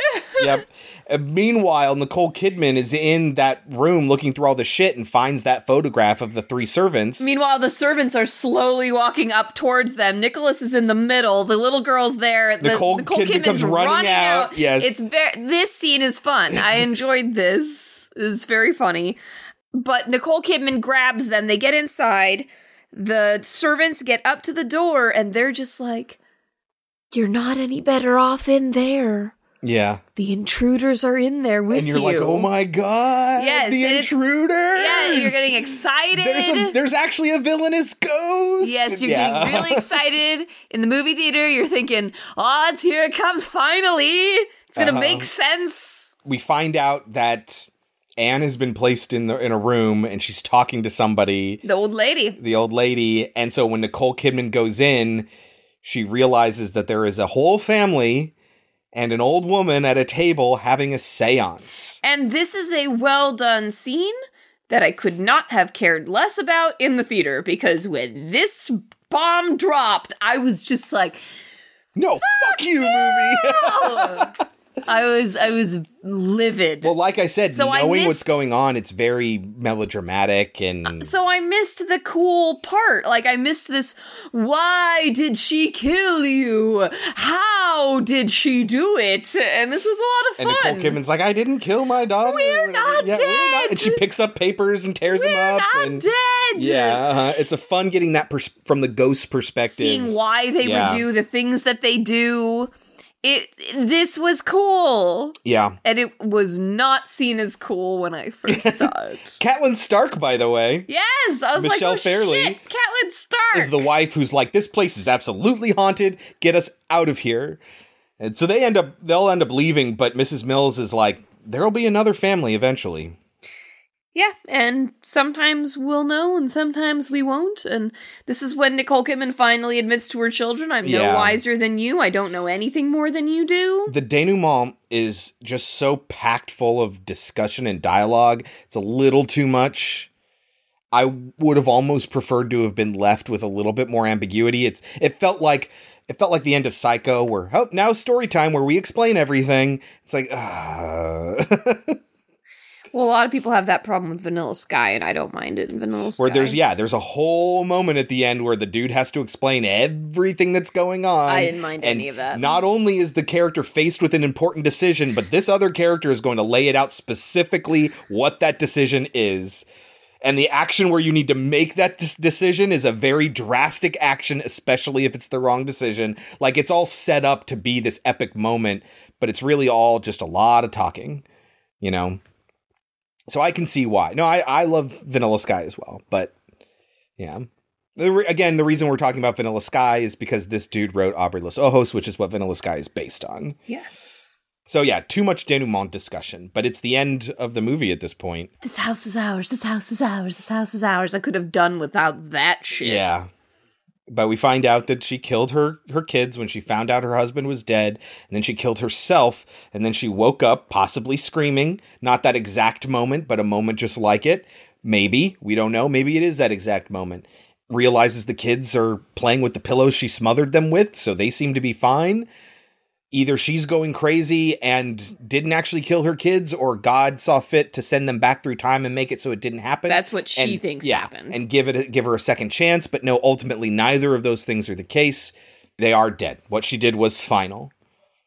The question is, how are they gonna like? Are they ever gonna see her husband, their their dad again? I would assume not, and if so, maybe very rarely. They don't address that. It's just now, now all the people who died here are living here. Nicole Kidman, her two kids, I and the three the kid. servants. I think Nicholas asks, "Did Daddy die in the war?" And Nicole Kidman says yes. Yeah, but I mean, are they ever going to see his ghost again like they did Oh. recently? Like, is that ever going to happen again? I think that was. Pr- I would, if I had to guess, I would guess that was the only time that they was a were gonna see one-time thing. Yeah, I would too. But who knows? Again, it's a movie that makes you ask a lot of no questions and has no answers, answers man. for you, that's fine. So, Kelsey, Yeah. what do you think the movie has on Rotten Tomatoes? I'm sure it's high. I would guess eighty-six. Eighty-three. There you go. The Others is a spooky thriller that reminds us that a movie doesn't need expensive special effects to be creepy. A Metacritic of 74 and a cinema score of a B. I didn't notice that there are some fun camera movements as well. Uh, we kind of skipped over it, but in the scene where they thought that there were intruders, like physical people that were there, and Nicole Kidman wanted to search the house with the gun and had everyone search every room, and they're throwing open all the the curtains and everything like that. There's fun like whip around camera f- shots that happen. There's one when the people are walking on the, the floor above that the camera just kind of slowly pans from right to left and lands on Nicole Kidman. And it's a beautiful shot showing the whole room and not even pans, it like rotates. Um, I, I think it's pretty well directed and it almost explicitly evokes that sort of mid century feeling. And there might be cause to reject that because it doesn't feel like a movie that was made in 2001. And that might be weird. And I think it's perfectly reasonable to dislike that about the movie. But I liked it. What would you give it? I will give it a 73. I was going to give it a 78. I think it is a good movie. I think it has flaws. I think it has it, it it'll never I'll never be able to get over how mad it made me the first time I saw it. I'll never forget the anger that I felt. But this was much better than I remembered it being for obvious reasons. But I just don't think I'll ever get over that first hit cuz it just felt trickery. Yeah. I you feel cheated. Yeah, uh-huh. I can totally understand that feeling. A company called Sentient Entertainment acquired the remake rights to this movie in April of last year. So just about a year ago. And their idea is to remake it in the present day, which I mean, I guess I don't see the point. Universal will co-produce and distribute the film. I don't see the point. Yeah. But I think this is actually a really good movie. I really enjoyed it. I think 78 is a is a perfectly respectable score. And you said 73? Mhm. Yeah. Okay. Uh before we get into our next movie, Kelsey, horror trivia. Quarantine is an American remake of what Spanish film? Rec. Kelsey, Yeah. in the film Lake Mungo, Yeah. where does Alice drown? It's a dam. It is a dam. It's a dam in Ararat, Australia. Lake Mungo is actually a dry lake. Yes. Uh, there is no water. It's in New South Wales, Australia, and you don't even hear the term Lake Mungo until the movie is almost over. It's so funny that way. That brings us right into Lake Mungo from 2008. Also written and directed by the same person, Joel Anderson. This is a, like a testament to when writing the movie that you're directing actually works well. Oh, I guess we know what he thought of Lake Mungo. I'm surprised that Kelsey has concerns with this movie. It stars Rosie Traynor, David Pledger, and Martin Sharpe as the family that survives. What is Lake Mungo about? A teenage girl dies, and her family struggles to get over it. It's in a documentary format.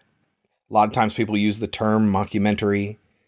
Uh, it is because it's mock as in fake, but I always felt like the term mockumentary, like a Christopher Guest movie, Was funny. was like you're mocking it, like you're Mhm. making fun of it. That's not what this is doing. It is No. a faux documentary style. I wrote down like two minutes into the movie, oh my God, is this what I've been asking for this whole time? How many times have I mentioned, won't somebody please just commit to the documentary thing when they do this found footage stuff? They like, like nobody would find this footage. But the and- ending doesn't bother you? N- absolutely not. But the ending. We'll get there, I guess. No, it absolutely does not because it feels like it is edited by somebody with documentary production experience. And I can, like, I feel like the ending ruins the fact that No. it's a documentary. you haven't seen The Jinx. The Jinx ends with a huge fucking twist. And do you know who they interview after that twist happens? Fucking no one. That is the very end of the documentary. That happens. We'll talk about it. We will. But, but but the point is, from start to finish, this is a documentary, and they're interviewing people. And I'll get into why I think they do such an incredible job of it. And I've seen complaints about this movie, like, "Oh, it's really good," but and I'll read it, and I'm like, "No, that's exactly why it's good. What are you talking about?" Anyway, I'll get into it when we when we when it happens later. I was just really excited because in past movies, I'm like, can't somebody just commit to the fucking bit and just make a whole movie that's like a fake documentary, but it's horror? Well, I guess we should first of all say thank you to Jeffrey for suggesting that we watch the others because that forced me to watch it and I appreciated it a lot more. And Uh-huh. Chris really liked it. Uh huh. But it sounds like we really need to say a big thank you to Peter because apparently you gave Chris something he has been dying for. Yes. I, I, I think in one of the episodes, I even said if I was to make a horror movie, it would be a fake documentary. And it wouldn't just be like, oh God, look, there's a ghost. Oh shit, run, scared. And the camera's shaking. And it's just like a, just turns into a, just your basic found footage movie. Like, no, I want to see footage edited together with interviews in order to tell a compelling story and express a narrative from beginning to end. Like, that's what I was looking for. And this is exactly that. Now, that doesn't necessarily guarantee that it's going to be a good version of that. But I was just super excited, like two minutes in, that, ah, this is the thing. This is that thing that I've been asking for. I'm I'm really thankful that I got to see this movie for that reason alone. It is available to watch with a subscription to Prime Video or AMC Plus, which is apparently a thing. There's AMC on demand and there's AMC Plus. You can rent it for $4 on most services, but it's only $3 on Redbox, or you can buy it for $8 on most services. Should people watch Lake Mungo? I guess. I I'm I'm really curious to hear why you have a problem with this movie. I don't understand why it was made. I don't get the point of the film. I don't get what it's trying to say. Since when have you ever been concerned with what a movie is trying to say? When it's obviously trying to tell me something and it had no interest in scaring me, so No, it's supposed to be creepy. You're supposed to be creeped out, but it's not a bah kind of jump scare movie, but neither really was the others. Although it did have more intense moments. yeah, exactly. I need Mhm. intensity. I need I know. scares. I need I think by the nature of it being a mockumentary, it's people's desire for exactly that that made me so pissed off at those other movies who refused to commit to the bit. Well, but then if you're gonna do a documentary, it needs to be more compelling than this, and I feel like it needs to have a point, and I didn't feel like this movie had a point. The point is, without spoiling too much, the point is is that this is a dead. Per- it's a classic ghost story in that there is a mystery, there is a secret that this ghost Yeah, took but- to their grave, and they can't move on. They can't deal with that until the people who are living come to terms with it. It's about coming to terms with grief. For the people, for the living people. Yes. Certainly not for the dead people. She needed that secret exposed. Mm, But then when they leave, she's still right there. No, I think you're I think you're conflating two different things. She's there in a photograph that they they showed us way earlier on in the movie. That's not when they leave. No, when they drive away, they show her standing in the window. I don't I'll have to go back and check. The the shot of her standing in the window is from a photograph of the three of them standing in the front yard. Uh, maybe there's another one also of them driving away. Like I said, I have to watch it again. Um, or you know, when I'm editing, I'll I'll come across that moment. But yeah, I I, I think it's more about the living. This is the other side of you know the others, which is the dead coming to terms with the fact that they're dead. This is it's an, like a lot of haunting stories are. It's an expression of I would coming to terms with grief. I would completely agree with that, except for from what I remember, she's just left there. Just, Fuck you. You're fucked. Okay, okay, so benefit of the doubt, maybe you're wrong, and that's not how it ends. Then how I would that say change then I would say it's fine. It's not a I still don't think it's a horror movie. I I think it's just a sad ghost story, I guess. We've watched sad ghost stories in the past. Yeah, but this wasn't I also didn't like her whole premonition. It didn't make sense to me. I didn't I didn't get it. I I and then she just randomly drowned? Yeah, no, those are. randomly fucking drowned? She was swimming fine. Hey, wait, wait. What happened to your openness to questions that don't have answers? What do you mean? We just talked about the others. Would Because that was the whole point of the others. That I was its dis- whole point. It's a point. I disagree that it's the whole point. I but it's a big point. Yes, uh, fair enough. Fair enough. I think you could very well say that one of the things we learn about when we talk about documentaries where a crime happens, there's a mystery to be solved, people come to a lot of conclusions, they have their own information, they come to their own conclusions. One of the most frustrating things about documentaries is when they end and there's no clear answer about what the truth actually is. And that is the nature of these sorts of investigations is now you have all the information. What do you think? And so the idea that there are questions that don't have answers seems perfectly reasonable, especially since throughout the movie people come up with conflicting ideas as as part of their interviews. What was the whole thing about her sleeping with her employers? That was the secret that she Why kept. does that matter? Why do we care? I it didn't lead to anything. Okay, she had an affair with a married couple. Or was she supposed to be being raped by those people? I think that that's the case. At the very least, it's statutory. Of course it is. Yeah. But then why would she have a tape of it? She also talked about feeling numb and like it sounded like she had been drugged. Or maybe, but the, the mom asks those questions. She, there's there are questions she has that she doesn't have answers to. What exactly happened? Was she in love with these people?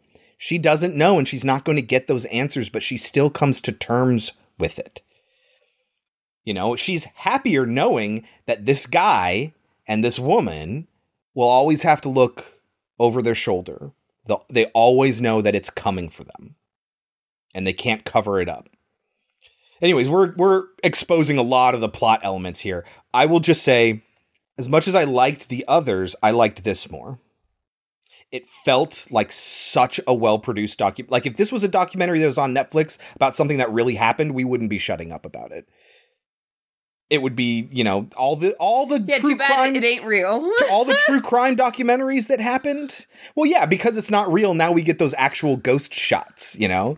So yeah, I'm I'm totally fine with all of that. I will highly recommend it if you're into these sort of creepy documentaries about murders and stuff. Because I think the actors do incredibly well at portraying people who are being interviewed. It's not a script, and that contributes to that. It's just an outline of information that needs to get across, just like it was a Christopher Guest movie. And people ad lib. And so it feels really, really natural. And it feels just so imagine you get a documentary and you get cool, plausible, spooky stuff. As opposed to most documentaries when, you know, oh yeah, they saw something and it's like, oh yeah, it says you. this actually has those moments and things that the movie shows you that are really spooky. Um Spooky. It's spooky. So I think Kelsey's on the fence and that's fine. But this was exactly what I was asking for and I was not disappointed. I will say. I guess either way, don't avoid it is our advice. Yeah. You can take our advice or leave it. When we get back, we will talk about 2008's Lake Mungo. I feel like something bad is going to happen to me. It hasn't reached me yet, but it's on its way. Family and The normally of tranquil Palmer setting of gathered Ararat's to pay their Dam final shed respects to a young Palmer woman well. taken too soon. Ten days after Ellie's funeral, stuff started happening around the house. Sounds seemed to come from Ellie's old room. They didn't really relent, so I thought, well, I'll just set up a camera to, you know, see anything. I looked back and there was footage of a figure moving across the hallway. The image was quite unsettling because it certainly looked like Alice. Won't you close your eyes? I usually uh, videotape my sessions. Something was happening inside that house and I wanted to find out what it was. We checked the tapes. There was a ghost in our house. Alice kept secrets.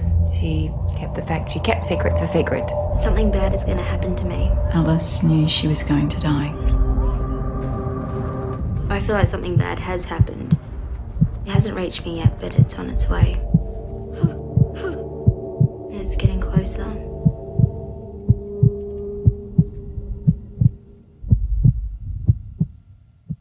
In December 2005, a tragic accident began a series of extraordinary events that thrust a grieving family in the small Victorian town of Ararat into the media spotlight. This film is a record of those events. That's the title cards that we get at the beginning of Lake Mungo. Kelsey, how does the actual film begin? Well, actually, right before that, you hear just voices, Uh huh. and one is Alice saying something bad is going to happen to me, Mm-hmm. or it's already happened to me. And then you hear her friend say, she kept secrets and nobody knew she kept secrets. Yeah, the line is Alice kept secrets. She kept the fact that she kept secrets a secret. Which Chris feels is super important to the movie, and clearly it is, otherwise, it would not be here in the beginning of the film. But it just doesn't feel important with the rest of the story. So, what I think is important about the keeping secrets thing is I think this movie has a point. It has something to say. That is that, you know, don't keep important things like this from the people that are important to you. Um, Why? Because obviously she was struggling with something and she had a support system there to help her and she refused to reach out to that support system until she died and she needed that support system to figure out her secrets before she could be at rest. See, now I felt that it was way too strongly connected to Twin Peaks. Okay. The fact that some somebody a young girl dies and then has secrets. and you find out that she had a lot she had this sexual history that Mhm. nobody knew about including her boyfriend and see the way her Maybe, boy yeah. and the way her boyfriend talks about it oh and by the way their last name is palmer Is it really? it is Oh my god, you're right. right of course I wonder her if name that's a is reference. of course her name is alice not laura but Uh-huh. But also, there was this feeling that I got because of that strong connection to Twin Peaks, and because that her her death seems so glazed over. No one really talks about the fact that why did she drown? Yes. No one talks about it. They don't act like it's weird. She clearly could swim, or she wouldn't be out there. Right, but I don't think that it's I, I think it is a question that is unanswered, but I think that makes it more real. People just fucking drown sometimes. That happens all the damn time. But people flail, people scream, Not people necessarily. gasp. You hear about it all the time in documentaries just like this. And one of the reasons that they make documentaries about this stuff is because it is so remarkable and it fucking sucks when it happens. But sometimes your child just disappears and there's no explanation for why. But disappear is different from drown. It just felt unlikely, and so it constantly felt like there was going to be something to her death. I could see that. I can see where you're going with that. That makes sense. and there never was. Yeah, because it's not about her. I understand. Yeah, it's not about circumstances of her that. death. It's about what was going on when she was alive, and now that she is dead, why she can't move on. Right.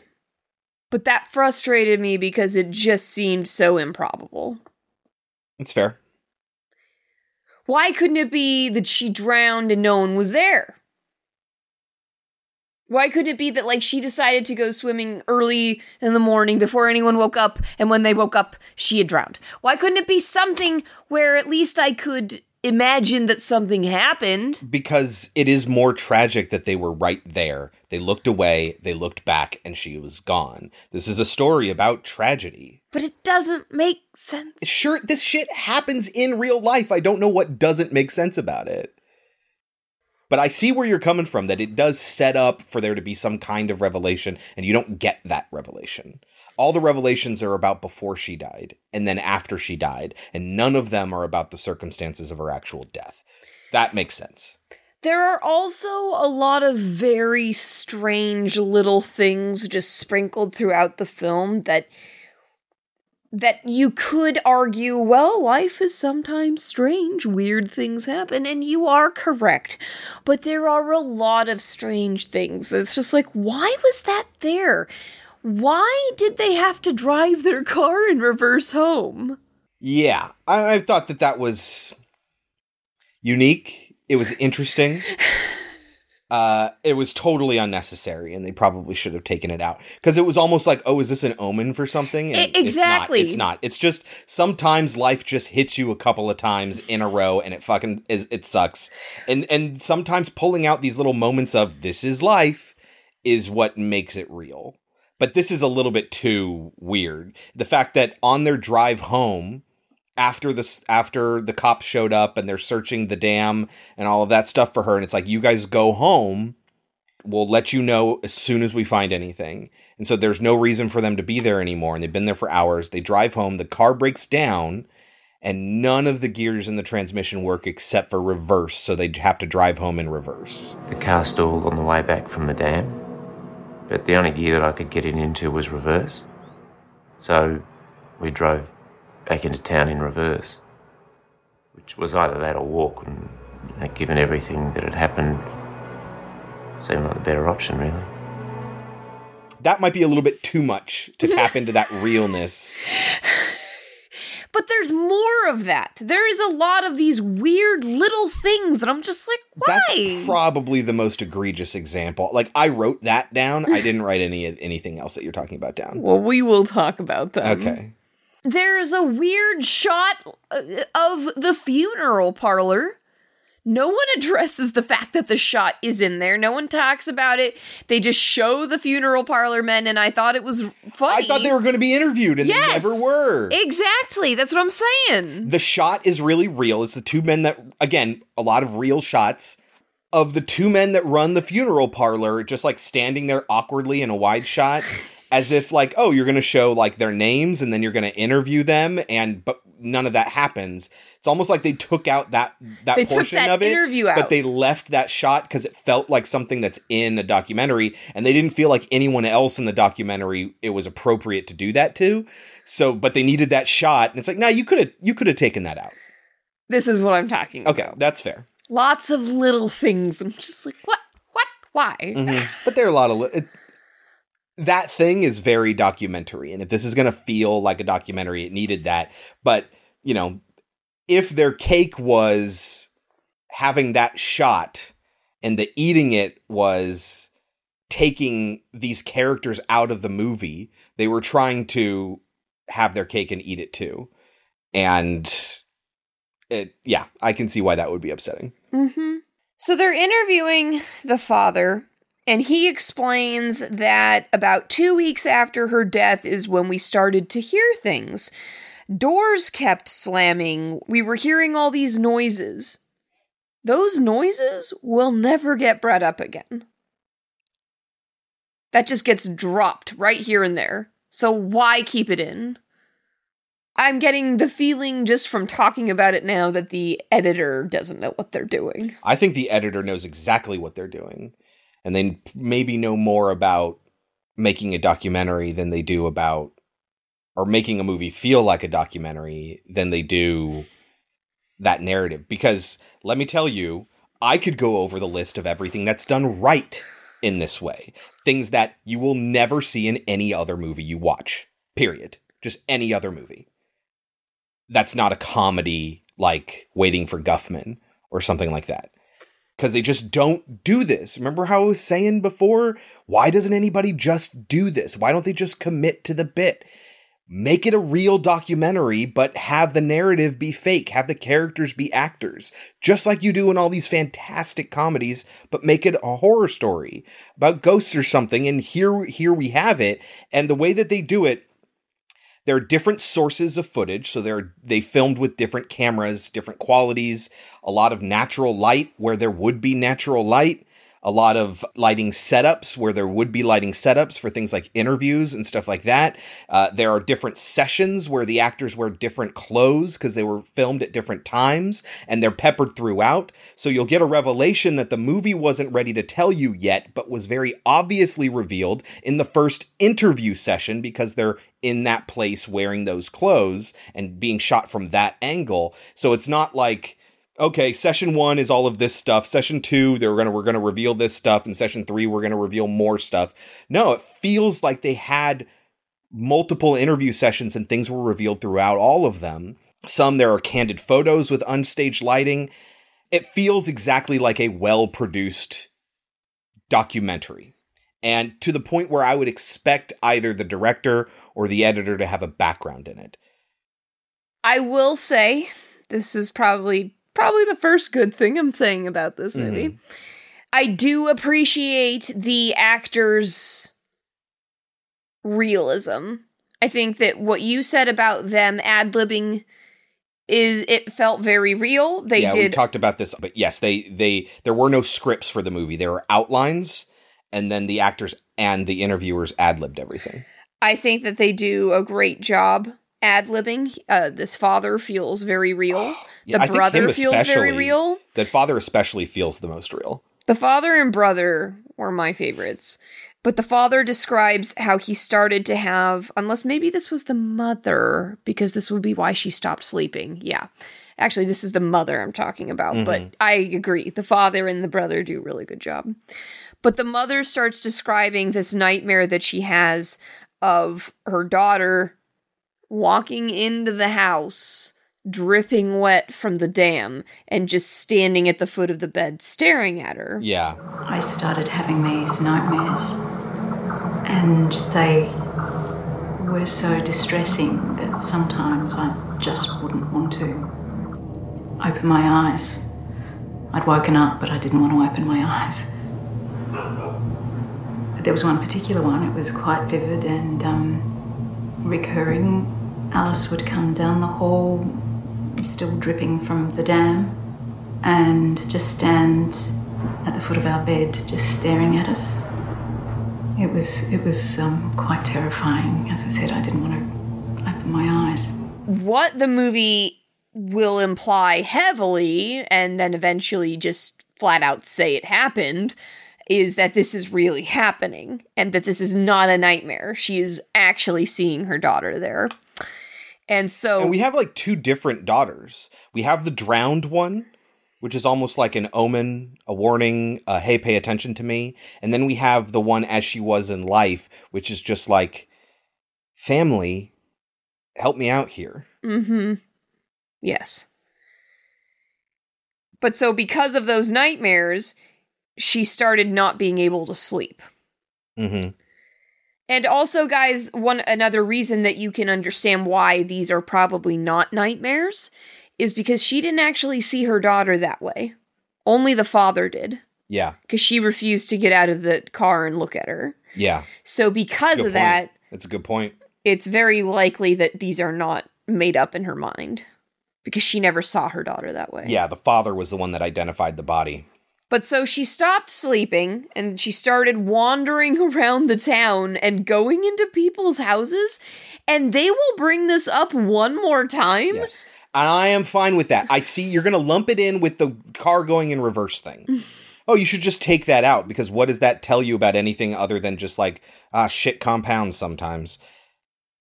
But people do weird things when they're grieving. I understand. She that. says specifically that she just wanted to be in somebody else's life for a while and not in her own. Sometimes I would actually go into people's houses. I didn't feel like I was doing anything wrong. I, um, I guess um, I, I really just wanted to be inside someone else's life for a while. Alice's boyfriend will mention, "Oh yeah, I heard about June going into people's houses, and that's like the only reference you're going to get to that. But that felt very real. Like she admitted something, and it's whoa. Are you just walked into other people's houses? I didn't need there to be like a police investigation and she ran into somebody and somebody chased her out of their home and I didn't need any of that because the importance is a revelation about June and that's the only importance. We didn't need any sort of confrontation to result from it. I understand. My point is actually that when she describes it, she says, I didn't see anything weird about it. And then it's not brought up for a very long time. And, and eventually, maybe it's the boyfriend. I think it's the boyfriend, yeah. Or it's the brother. Or they bring it up together. I forgot. I don't understand. I don't remember exactly. I'm sure it's in my notes when we get there. But it just, it seems like everyone knew about it and she was just kind of the town crazy because her daughter died. But I don't know. It just seems like another weird thing that, yes, agreed, people do grieve in different ways. And yes, we're supposed to be very cognizant that she is grieving heavily. I understand that. It just seems random and weird.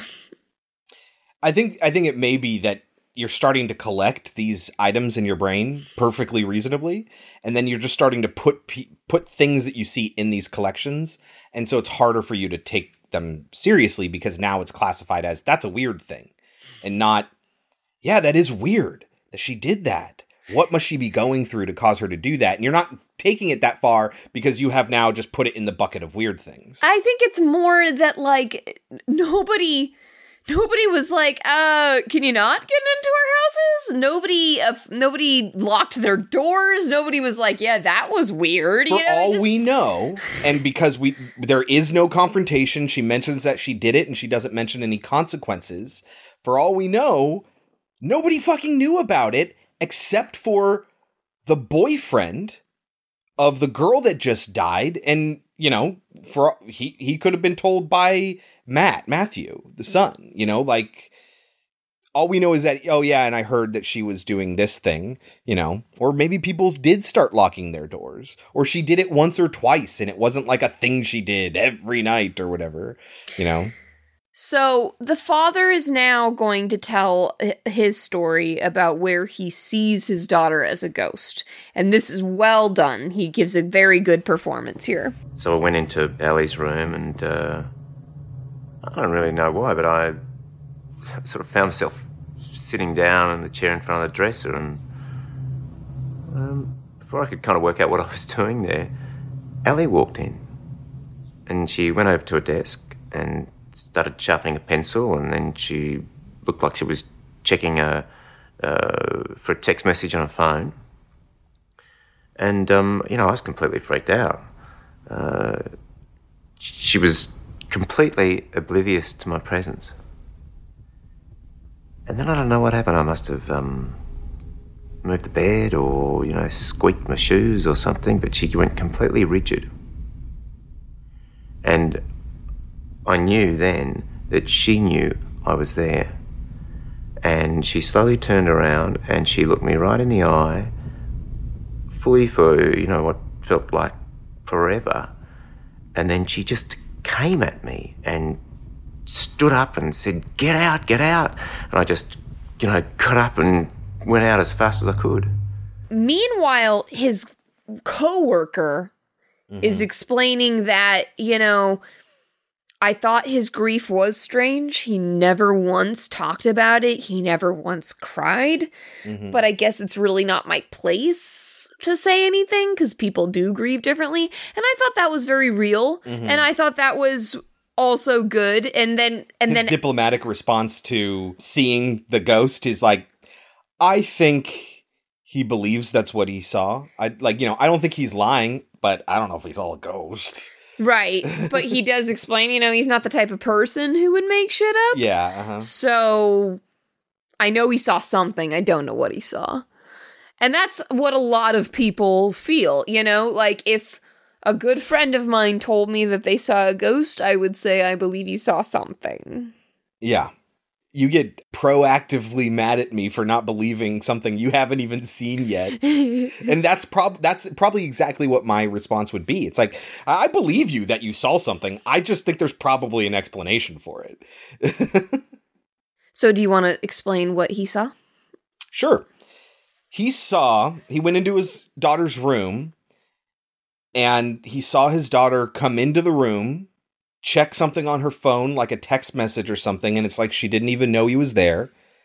And then she turned and looked at him and like stared there for a while and then got angry at him and told him to get out, shouted at him, and he just he didn't even not even thinking, just like a dad might when his daughter yells at him to get out. He's just like, "Oh, sorry," and he just like goes to leave, and then he broke down crying.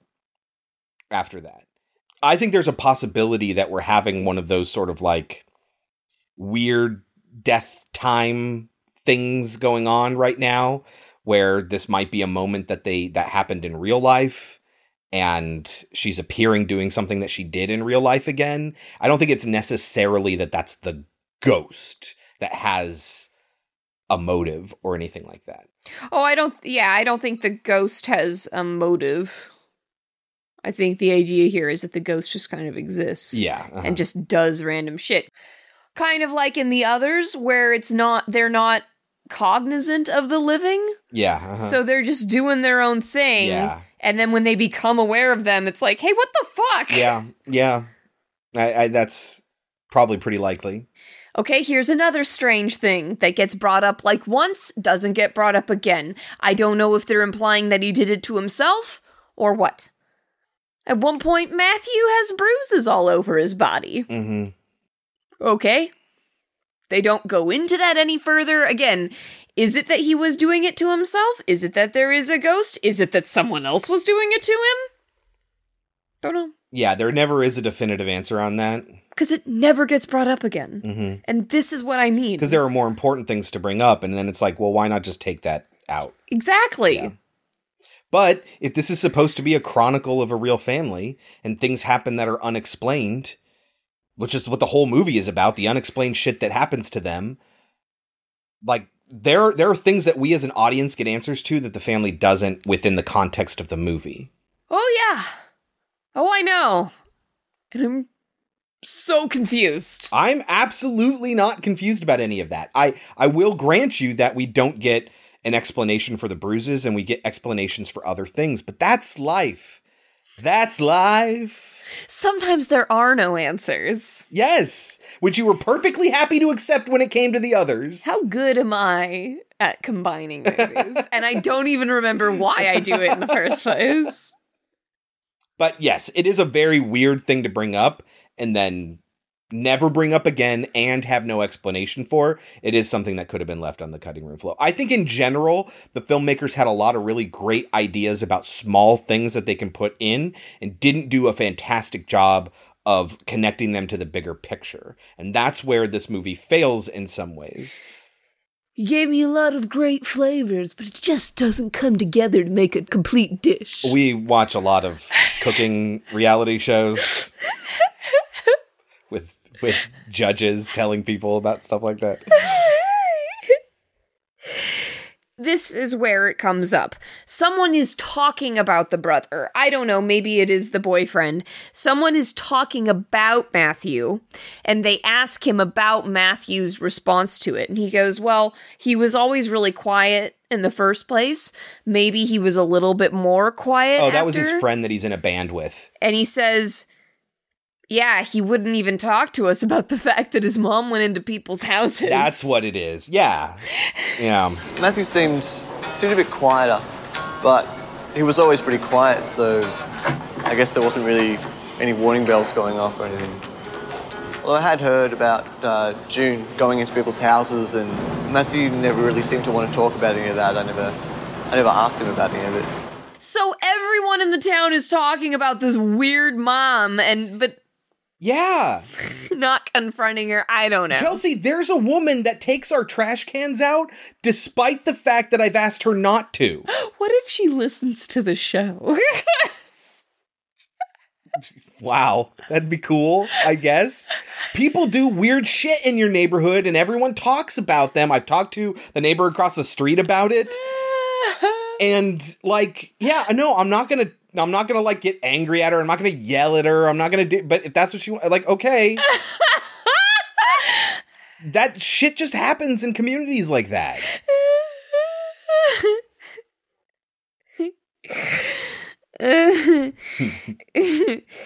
so, okay. This is when the son reveals that he has been interested in photography for a while. Yeah. And he has been doing a photography project where he's been taking a picture in the same place, like either every With the same day or composi- once a week or something. No, it's like once every month or two. Okay. Uh, but for years. The shot of their backyard. And then one day he finds Alice in one of the shots of the backyard, just standing there. And right after that, a surveyor finds a picture of her in one of his pictures Yeah. of the dam. hmm I'm going to break it to you now. Yes. These two things are very closely related. She's a real ghost. We get confirmation of this. Let me explain how we get confirmation of this. Not through these pictures. These pictures, the one that the brother took and the one that the surveyor took, you're going to find out eventually are fake. Yeah. He also took video overnight in their hallway, and we see her face in a mirror, and And s- a we see figure walks across the hallway. Yes, and he faked all of that. Yes. Now, I'd like to break these things down.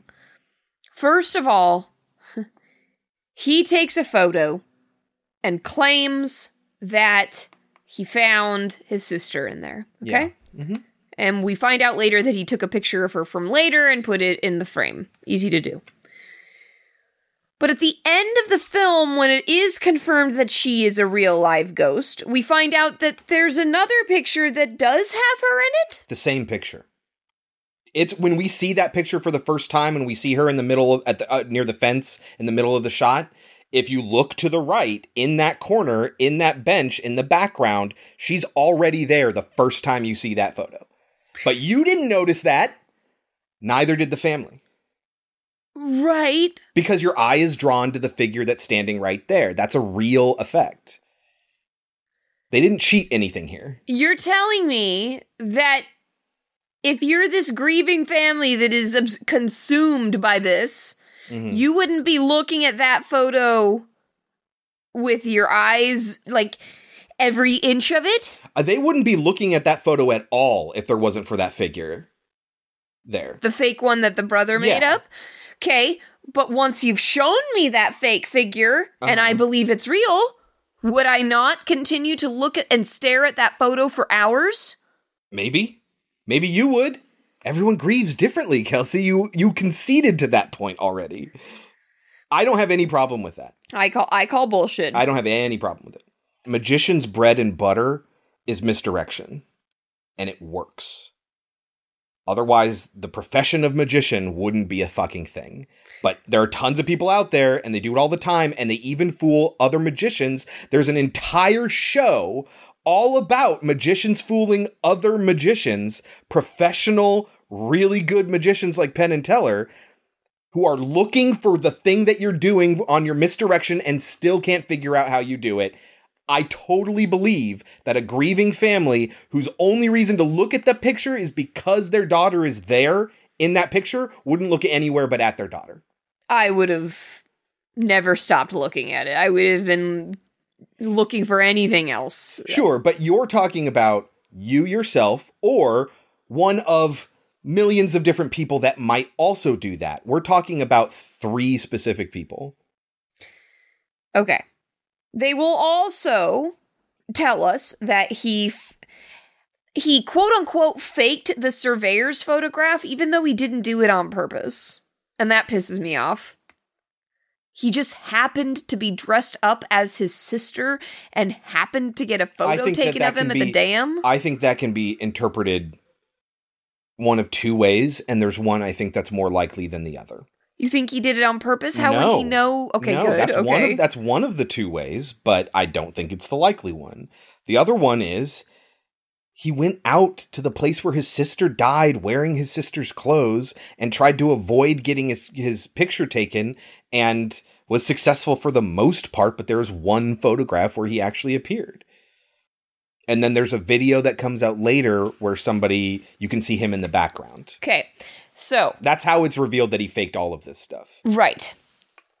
I'm fine with him having faked it, but it's just it's just bizarre to me that it's like the second time he didn't even mean to fake it. Well, how many times do you think he went out there? Probably a lot. Yeah. Somebody was bound to see him or to catch a photograph of him, and this is the talk of the town. They were celebrities in their town, which is why when it comes out that he fakes it, it's a scandal. Again, we will find out later that she is also in the surveyor's photograph and in the video that reveals that it's him. Did we see her in the surveyor's photograph or just the video? They showed it both. They showed her. I, I at least I think they did.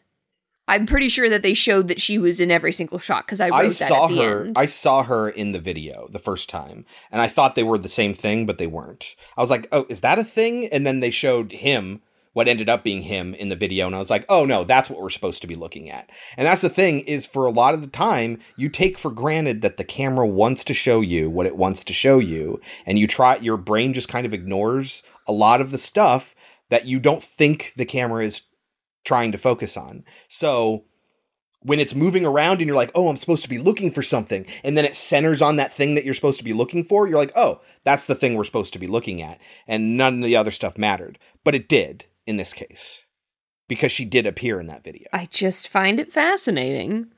All these people that are staring into these pictures before they knew that it was fake. No one also saw her. No one saw that there were two of her in the photograph. Nobody. For however long weeks that they were talking about this. Well, I can't speak to the photograph because I didn't see her in the photograph. I only I saw her in the pictures that they took in the house. I saw her in the picture that they took in the backyard and I saw her in the video from the dam. I did not see her in the surveyor's picture, so I can't speak to that. Okay. Well, even about the the video that they took, Uh-huh. the whole reason they find out about him being there was because they had heard that oh my gosh, the ghost picture that the surveyor took happened on the same day that we were there and filming. Let's watch our footage Mhm. and see what we can find. Uh-huh. So they're looking fine tooth comb and they don't find her, but they find him. let's say you have a haystack and somebody tells you that there is a golden needle in that haystack and you're like oh man that golden ne- needle would be really cool if i could find that. And so you go digging through that haystack just hay needle by hay needle until you find that actual golden needle. Haha i found it Look at this needle, everyone. I'm going to take it in. We're going to write a newspaper story about it. I'm going to be on the local news. We're, I'm going to sell it and it's going to make me a lot of money. Then, after the fact, you find out that there were actually two needles in that haystack. You're upset that they stopped looking after they found the first needle. I don't know. I guess it just seems very beneficial to the film that they didn't. Yes. Now let's talk about the reveal at the end about her being a ghost. Okay. It makes me very angry because the way that they give the reveal is at the very end of the the documentary and it is supposed to feel very shocking because they show you hey look we found in all these pictures there she is there she is aren't we great aren't we cool and it's like yeah that's fun did you tell the family or did you just want to tell the audience and not the fucking family that you just did an entire documentary about and watched them grieve the shit You are all in front of them? You are making a huge assumption and then getting angry at it. That huge assumption being that the family doesn't know. Plus, all, a lot of times documentaries will create their documentary and then maybe do follow up stuff and maybe not. And they'll maybe even show the subjects what the documentary is. But a lot of times, participants in documentaries don't see the documentary until it comes out. Others do. You just assume that these guys are villains, found something, and then didn't tell them. Just because it's not in the documentary doesn't mean they're not told. What I'm trying to say is you love that this movie tries to be a real documentary. And I'm here to say that I feel that if it was really trying to be a real documentary, it would most certainly have shown that to them on camera because that would be an incredible moment for the camera for them to realize that she's there. We could, they could, if it was a real documentary, there, that could lead to all kinds of other shit you could do, seances, um, you could, it, all kinds of shit.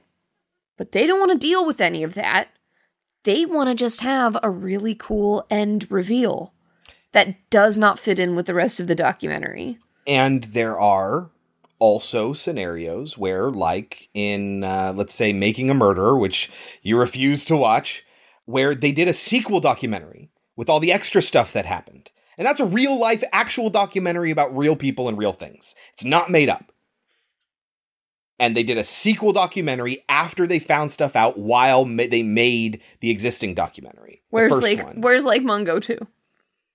Does it exist? And apparently not enough people watched it. I'm just saying I'm not saying that oh it's a setup for a sequel. I'm saying that sometimes things happen after a documentary is made and it's a big revelation and it's not included in the documentary. That happens in real life. So you can't complain that it's fake. Also, again, a big assumption that they never told them.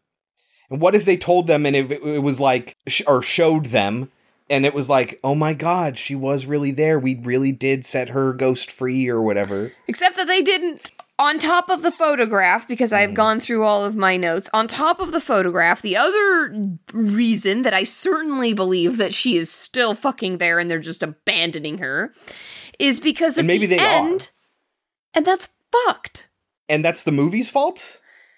I f- but I feel like the movie ends on like a we get to be free and she's just stuck in a prison. And maybe that's how ghosts are. Are you suggesting that if somebody dies nobody can ever move again?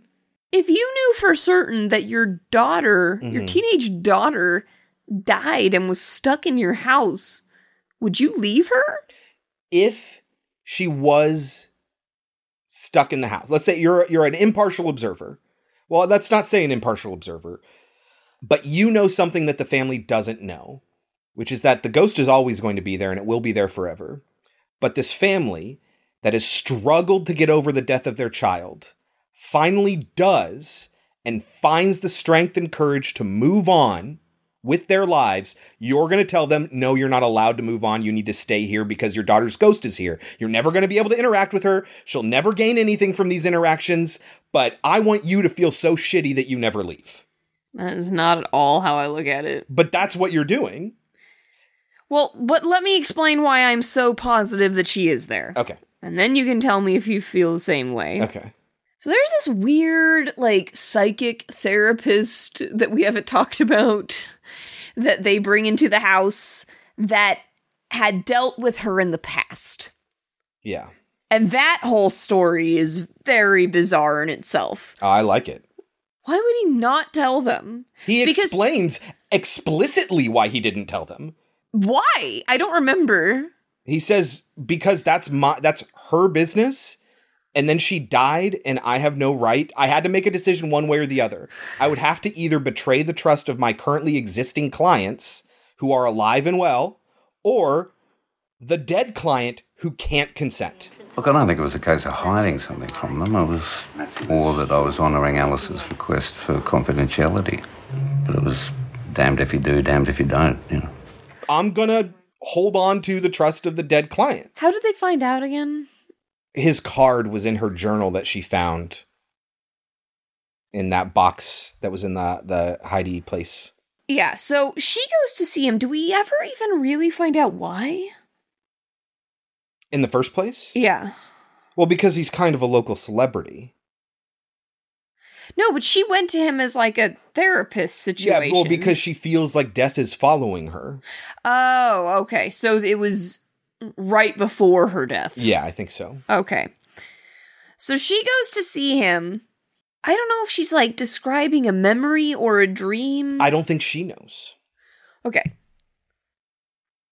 But what we know as the audience Mm-hmm. is that she is describing her moments as A ghost? a ghost. Yeah. And what they will show us is that she is in the room interacting with her mother at the same time that her mother is ah. going into the bedroom to say goodbye to the bedroom. I don't think that's what's happening there. The psychic dude, he takes you through a sort of hypnotism exercise where he's like, walk me through your house, give me a guided tour, tell me what you see. Both the daughter and the mother went on this tour and they both saw the other one while they were there. I think that the daughter, the mom that she saw that didn't realize that she was there, was the mom on the guided tour in her hypnotism, not when they're cleaning up the house and getting ready to leave. So they just these are two decided to things. splice those two shots together. Yeah, well, because they're related. It's a similar thing. Oh, look, she's closing her door. This is a visual representation of exactly what the daughter was talking about. I think what's actually literally happening is in their spirit mind hypnotism moment, that's where the daughter is seeing the mother, the mother is in the room. These stories are being told overlapping on top of each other.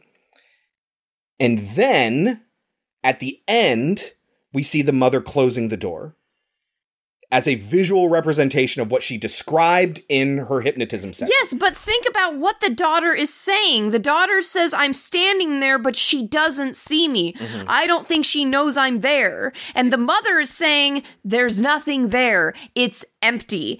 And I think we're supposed to understand because otherwise, this is extremely confusing. So the mother is seeing the future. Yes. Okay. This is Chris from the future editing the episode. And normally, something like this I would just put on our Twitter, corrections and things like that. But this is actually pretty important. So I wanted to make sure I included it here. I believe, looking at it again as I'm editing, that Kelsey is right about both things. That we do get proof that Alice is left behind when the family leaves the home, and that Alice is talking about her mom closing the door to her bedroom. That's the vision that she is seeing from the future.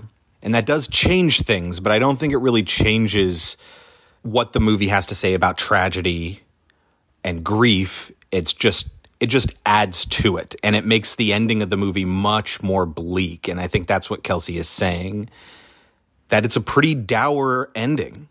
If you want to know why I think that Kelsey is actually right, you can follow us on Twitter at Pod Cemetery. I put everything up there, explanations and proof as to why I think Kelsey's actually right after all. Uh, and how that sort of changes my own perspective. So that's a thing we normally do. If you follow us on Twitter, you'll get to see a bunch of insights that don't make it into the episode that we come up with as we rewatch the movie in order to edit. So check all that out at Pod Cemetery on Twitter. If that's the case, are you telling me you have a problem with tragic endings to horror stories? No, but that's not the way that the movie the movie does not want you to feel tragic. The movie wants you to feel that the she is they have moved on. The family is happy. Uh, but the family has moved on and is happy. That doesn't mean that it's not still a tragic ending. If what you're saying is the case and the daughter is still there but the family doesn't know about it, that's a tragic ending. well, not according to you, because according to you, everyone should just leave. Just say fuck No, you, I'm ghosts, just and leave. just check out. I'm bye. saying, I'm saying move on. I'm saying that this family thinks they have closure, and under your understanding of how this movie ends, they actually don't, but they think they do. That's a real thing that can really happen. And I don't know why you're so frustrated about that. And if if if anything, it just makes it more tragic, which you're totally into. I don't know why you don't like that. Do you want to talk about the weird secret? Because I do not understand it. And I'm not trying to make it light of this. No, not at all. I just literally don't understand it. I don't know why she would have the videotape. I don't know if it was consensual. I don't know if it was rape. I don't know if she was coerced. There are a lot of questions without answers. There aren't always any. answers. Exactly, and you were totally fine with it in the last movie, but now suddenly they appear in this one, and especially in a format. Because that one, that was the point. Whereas this one, the the end, the point is no, she was a real ghost, and it's because they wanted that ending. they the, the wanted ending of the that. others is the same thing. The point is, oh nope, she was the ghost all along. It doesn't mean that there aren't questions right, that don't have answers pa- elsewhere. Once you're past that, uh huh. there's more to it. The, they wanted to get that in the first time, and I already told you how much it made me hate it the first time. Once you get past that, Ah, there's more to it. I see. I so you just need to watch this movie again. I don't think so. Now so. that you know the context of what's really going on, you just need to watch it again. I don't think so. I Well, don't yeah, I bet you would have said that about the others the first time you saw it.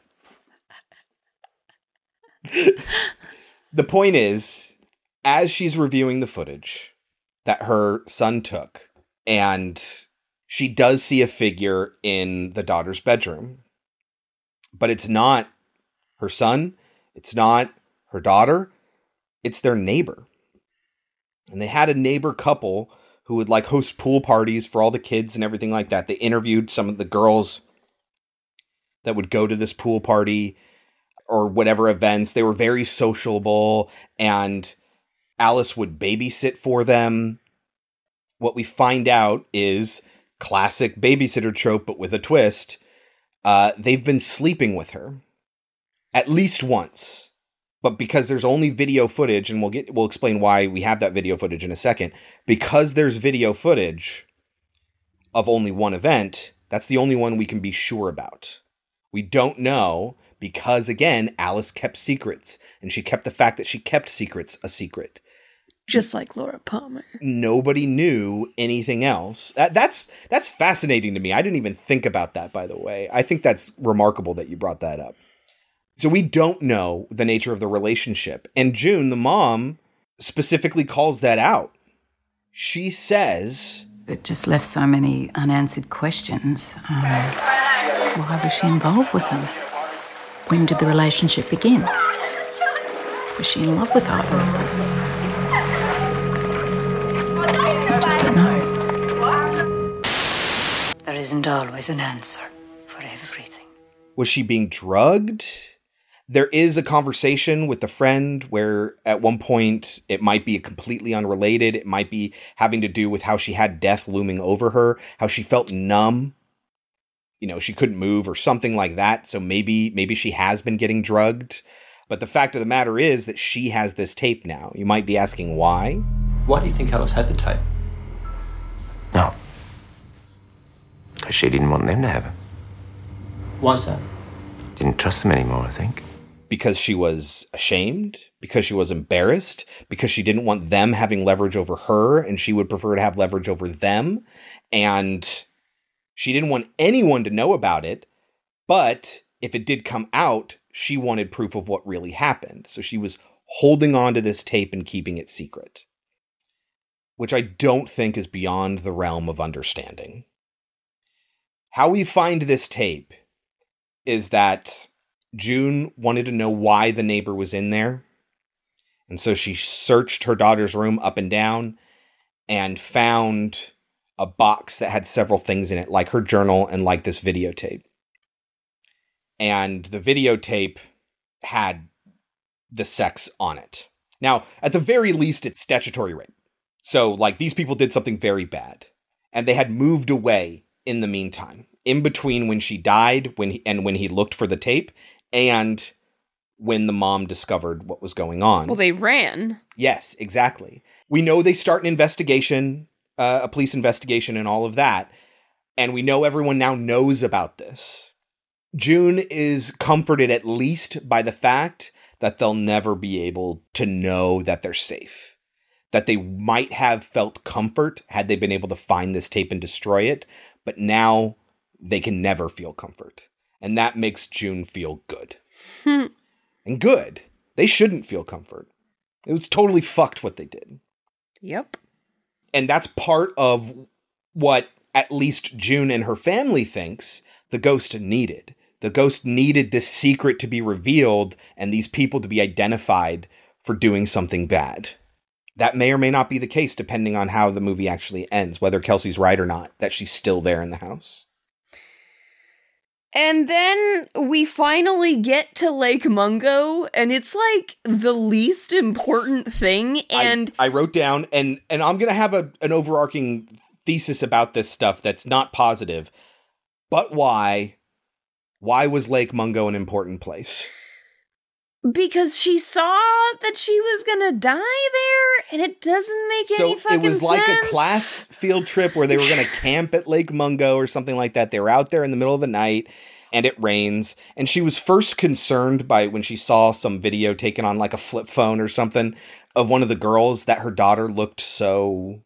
She wasn't happy.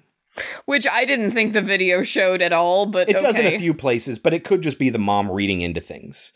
She's not smiling and Well- laughing along the way the other girls are. Also, because when she came back, she acted like she didn't like she didn't want to talk about it, and she had lost her phone and stuff. and a couple other things, right? Her phone and her bracelet. Most favorite bracelet. Yeah, uh huh. Or something like that. Um, and so I, I forget how they find this footage from one of the girls. One of the girls happened to grab her on her phone while while filming other yes, shit. but I don't know how they saw that footage. I'm sure they say, but I just can't remember. Well, I think she asked them to look and see if they had any footage of her there. Got I don't know why specifically. Oh, because of the phone? She maybe she thought there would be something on the phone. Yeah, I don't know, but what they what they see is what they catch briefly is that she's kneeled over in front of a tree, and it looks like she's digging in the ground. So they find it. They drive out there to Lake Mungo at night because they don't want to be because they're celebrities now. They don't want anyone to see them, so they go out there at night just like their daughter did, and they find what was buried there. And they find the phone and the bracelet, and the phone has video footage of her dead. she's walking through the dark in Lake Mungo, and then there's a person walking towards her, and as she approaches, she freaks out and oh god, that person is the dead body of herself. And she didn't quite understand what was going on, but she felt compelled to leave this there. She she just has this general feeling of dread that she's going to die. And that's why she goes and sees the psychic uh, therapist, yeah. and she says to him, I feel like something bad is going to happen to me, or that something bad has already happened to me. The dad is the only one that's able to confirm that that was my daughter. And my wife couldn't fake it or whatever whatever he's testifying to. He's like, now I I I can confirm that that's her because I'm the one who saw her. I'm the one who identified her body when they pulled it out of the water." Uh, and it just kind of wraps up, and they're be- they're able to say, "Oh, okay." They're they're they just wanted to chart a timeline of what was going on with their daughter, leading up to her death. She was involved in an explicit affair, either voluntarily or not. Either way, she couldn't provide informed consent. That put her into a depression. She saw something that freaked her out and caused her to behave erratically and seek out the help of a psychic, and then she died and we were able to uncover what her secrets were. And again, this is all just a manifestation of the living learning to get over their grief. Not get over it, but move beyond their grief. Survivors moving on. They think that they've done something to help their daughter, but that's not the important part. The important part is what they've really done is done something to help themselves move on and not be devastated for the rest of their lives. They will be forever changed and forever sad, but they'll they're at least able to move on, and that is good for them. And they decide that they need to leave this house. Too bad she leave doesn't get to. town, and potentially leaving their daughter behind. But if they don't know that, who are we to tell them that they don't get to be happy, they don't get to move on. They should stay there for the rest of their lives.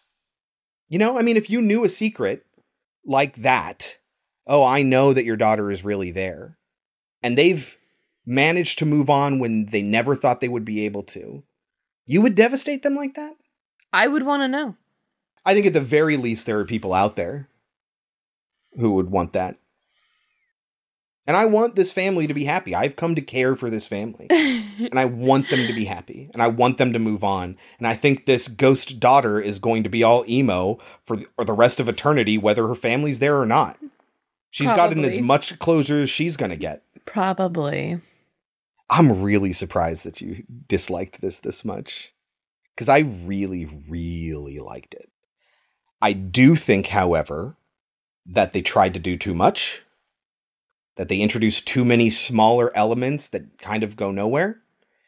I suppose you could argue that if they took all those elements out, it, everything would be too neat and too wrapped up in a nice little bow. But, you know, when you're investigating a mystery in real life, there are dead ends, there are things that go nowhere. So you could argue that. But yeah, they had a lot of concepts for things that they wanted to do and no real concern with whether it contributed to the film as a whole. And I say that's the biggest downside of this movie. But the way they pulled everything off is so fucking impressive to me. And they had me, they hooked me the entire time. And I probably would have been really annoyed if you spent the entire time we were watching the movie talking about all the things that made you mad. I did write down at one point, I think this is too high production for a documentary. Like it was, it felt like it was really well shot. They spend millions of dollars on documentaries, and you know it. We've seen tons of them. I know. It just felt more like it's funny because there were things about it that did not make you feel like a movie, but then there were elements of it that did feel like more more of a theatrical film. Oh, well, they had like interstitial shots and cuts that they came back and filmed, you know, but documentaries do that all the time. Agreed, but they aren't usually I don't know. You go back and watch that one about the Golden State killer or whatever he is, the one that we watched with um It's usually like time passage, you know? Like you watch the, the clouds go across the sky. Yeah, if you want to be really cliche, but well, most documentaries, I mean, when it comes to those shots, they are not filmmakers. They're not trying to make a movie. Oh, I disagree. I really disagree. There are Oscars given out for documentaries. Yes, for for incredible documentary work, not Yes. necessarily. Productions, yes. If it, if it was just a series of interviews, one after the other, that would be boring as fuck, and it wouldn't be winning an Oscar. But all the way back to like, what is it, Thin Blue Line?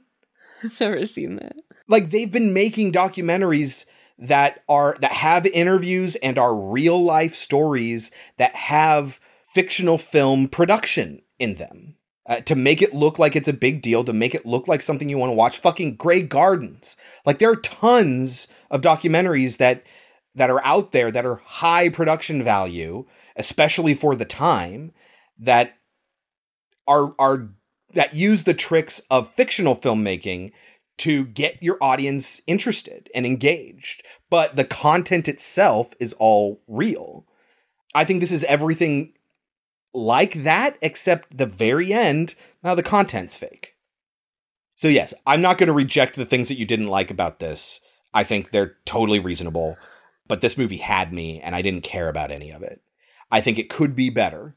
I'm not going to give it a 100 or anything like that. But I really liked it, and I can almost guarantee that this is going to end up on our end of the year list for biggest differences between you and me. Okay, so what are you gonna give? Well, what do you think it has on Rotten Tomatoes first? There are 21 reviews, so there's no consensus, no Metacritic, no cinema score. I would guess a sixty-six. 95. Wow! Yep. Wow! Overrated, you think it is? huh? Very, very. What would you give it? I'm gonna give it a sixty-three. Okay. Yeah, this is definitely going to end up on the end of the year list. I can see that's a perfectly reasonable score. I'm going to give it a 90. Just because it's a documentary horror movie? Are you serious? You walked us through this entire movie from beginning to end, and you chose to make that journey all about the things that you didn't like. I liked a lot of things about this movie. And so I spent the entire time just refuting the things that you didn't like. Well, why don't you tell me some of the things you did like? I loved the natural acting. I loved So the way I. it felt like a real documentary, and it is baffling to me that you think it doesn't feel like a real documentary. I have seen tons and tons of documentaries, and if it wasn't for the fact that we saw all those real ghost things in the end, if it wasn't for the fact that they that the convenience of finding the cell phone buried in the tree, uh, the fact that she went to the the psychic guy beforehand and had already talked to him about she how she feels like death is coming. If you had taken out those elements and told me this is a real story, I would have believed it. That's how good this movie is. That's how good a job they do at accomplishing what they set out to accomplish. And they fucking nailed it in that regard. And that makes me incredibly happy. Okay. And I would watch it again. I would watch it again tonight. Okay.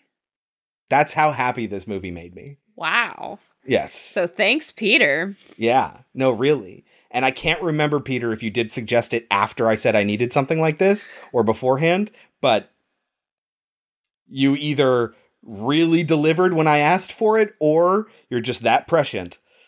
But I thought this was a remarkable movie.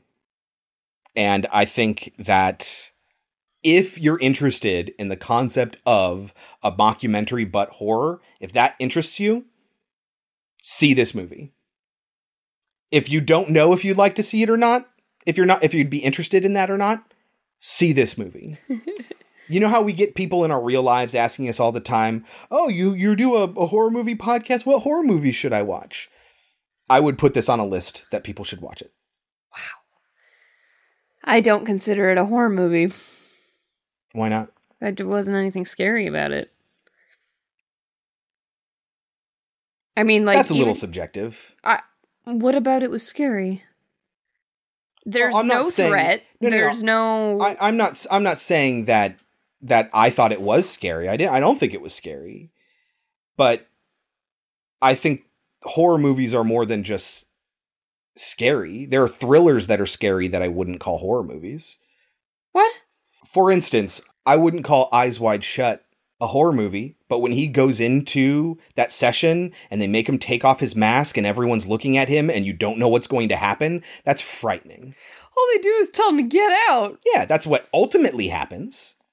But what about all the horror movies where something scary happens and they survive? It's not a horror movie now because they survived? In the moment, you're scared. That's why I think the fact that you say it wasn't scary to me is not enough for me to say that it's that it's not a horror movie.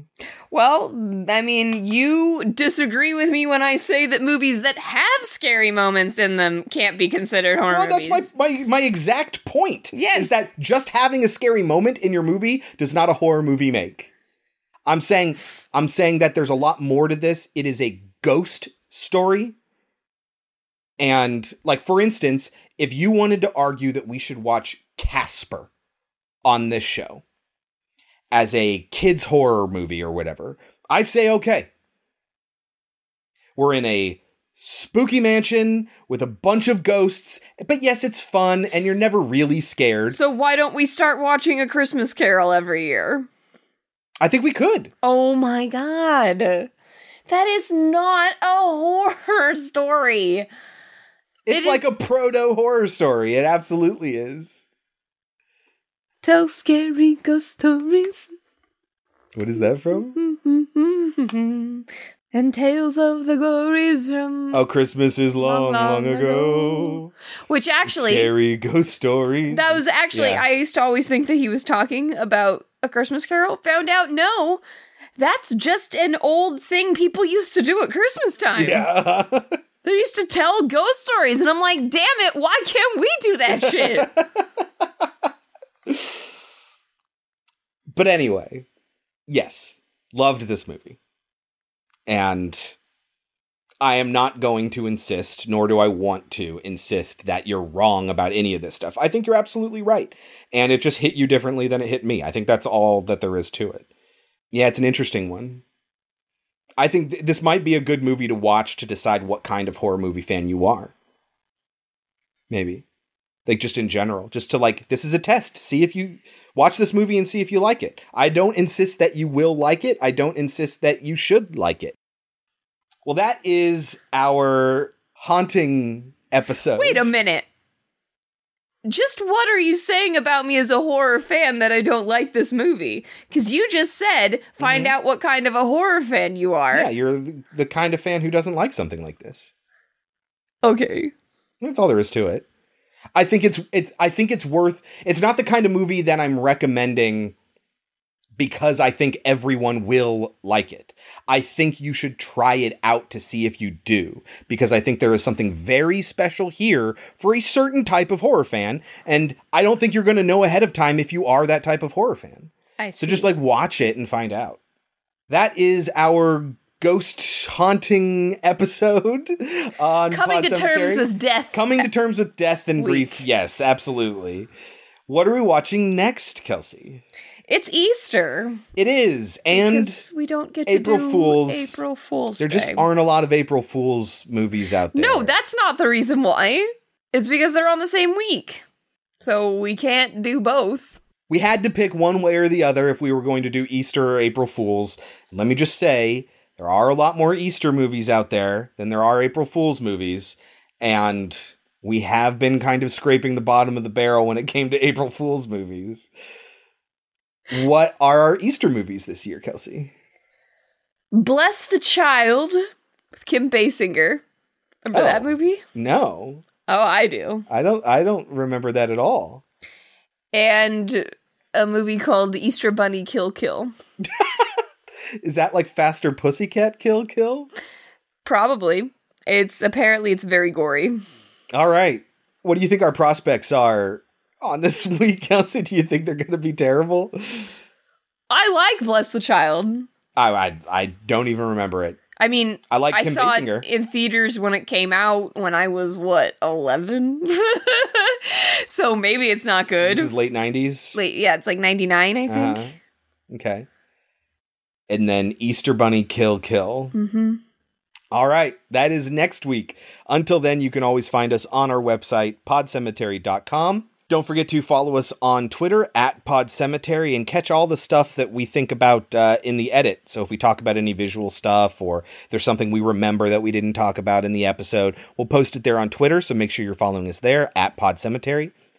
Subscribe to us in your podcatcher of choice. Rate and review. A five star written review is the biggest help you can give us there, but even better than that is sharing us with your friends. And even better than that is listening in the GD first place. Thank you all very, very much. We love each and every one of you. Until next week, I've been Chris. I've been Kelsey. And this has been Pod Cemetery. But before we go, Kelsey, any last words?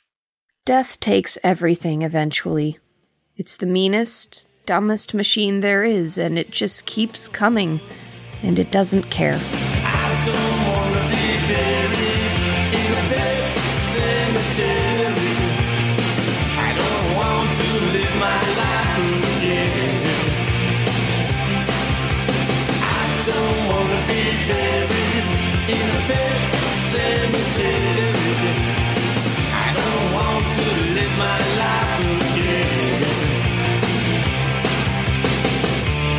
Fall addicted to the sacred place. This ain't a dream, I can't escape.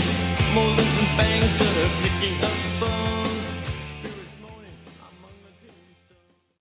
I had a bunch of kids randomly log on to my drama class today that haven't logged on in a long time.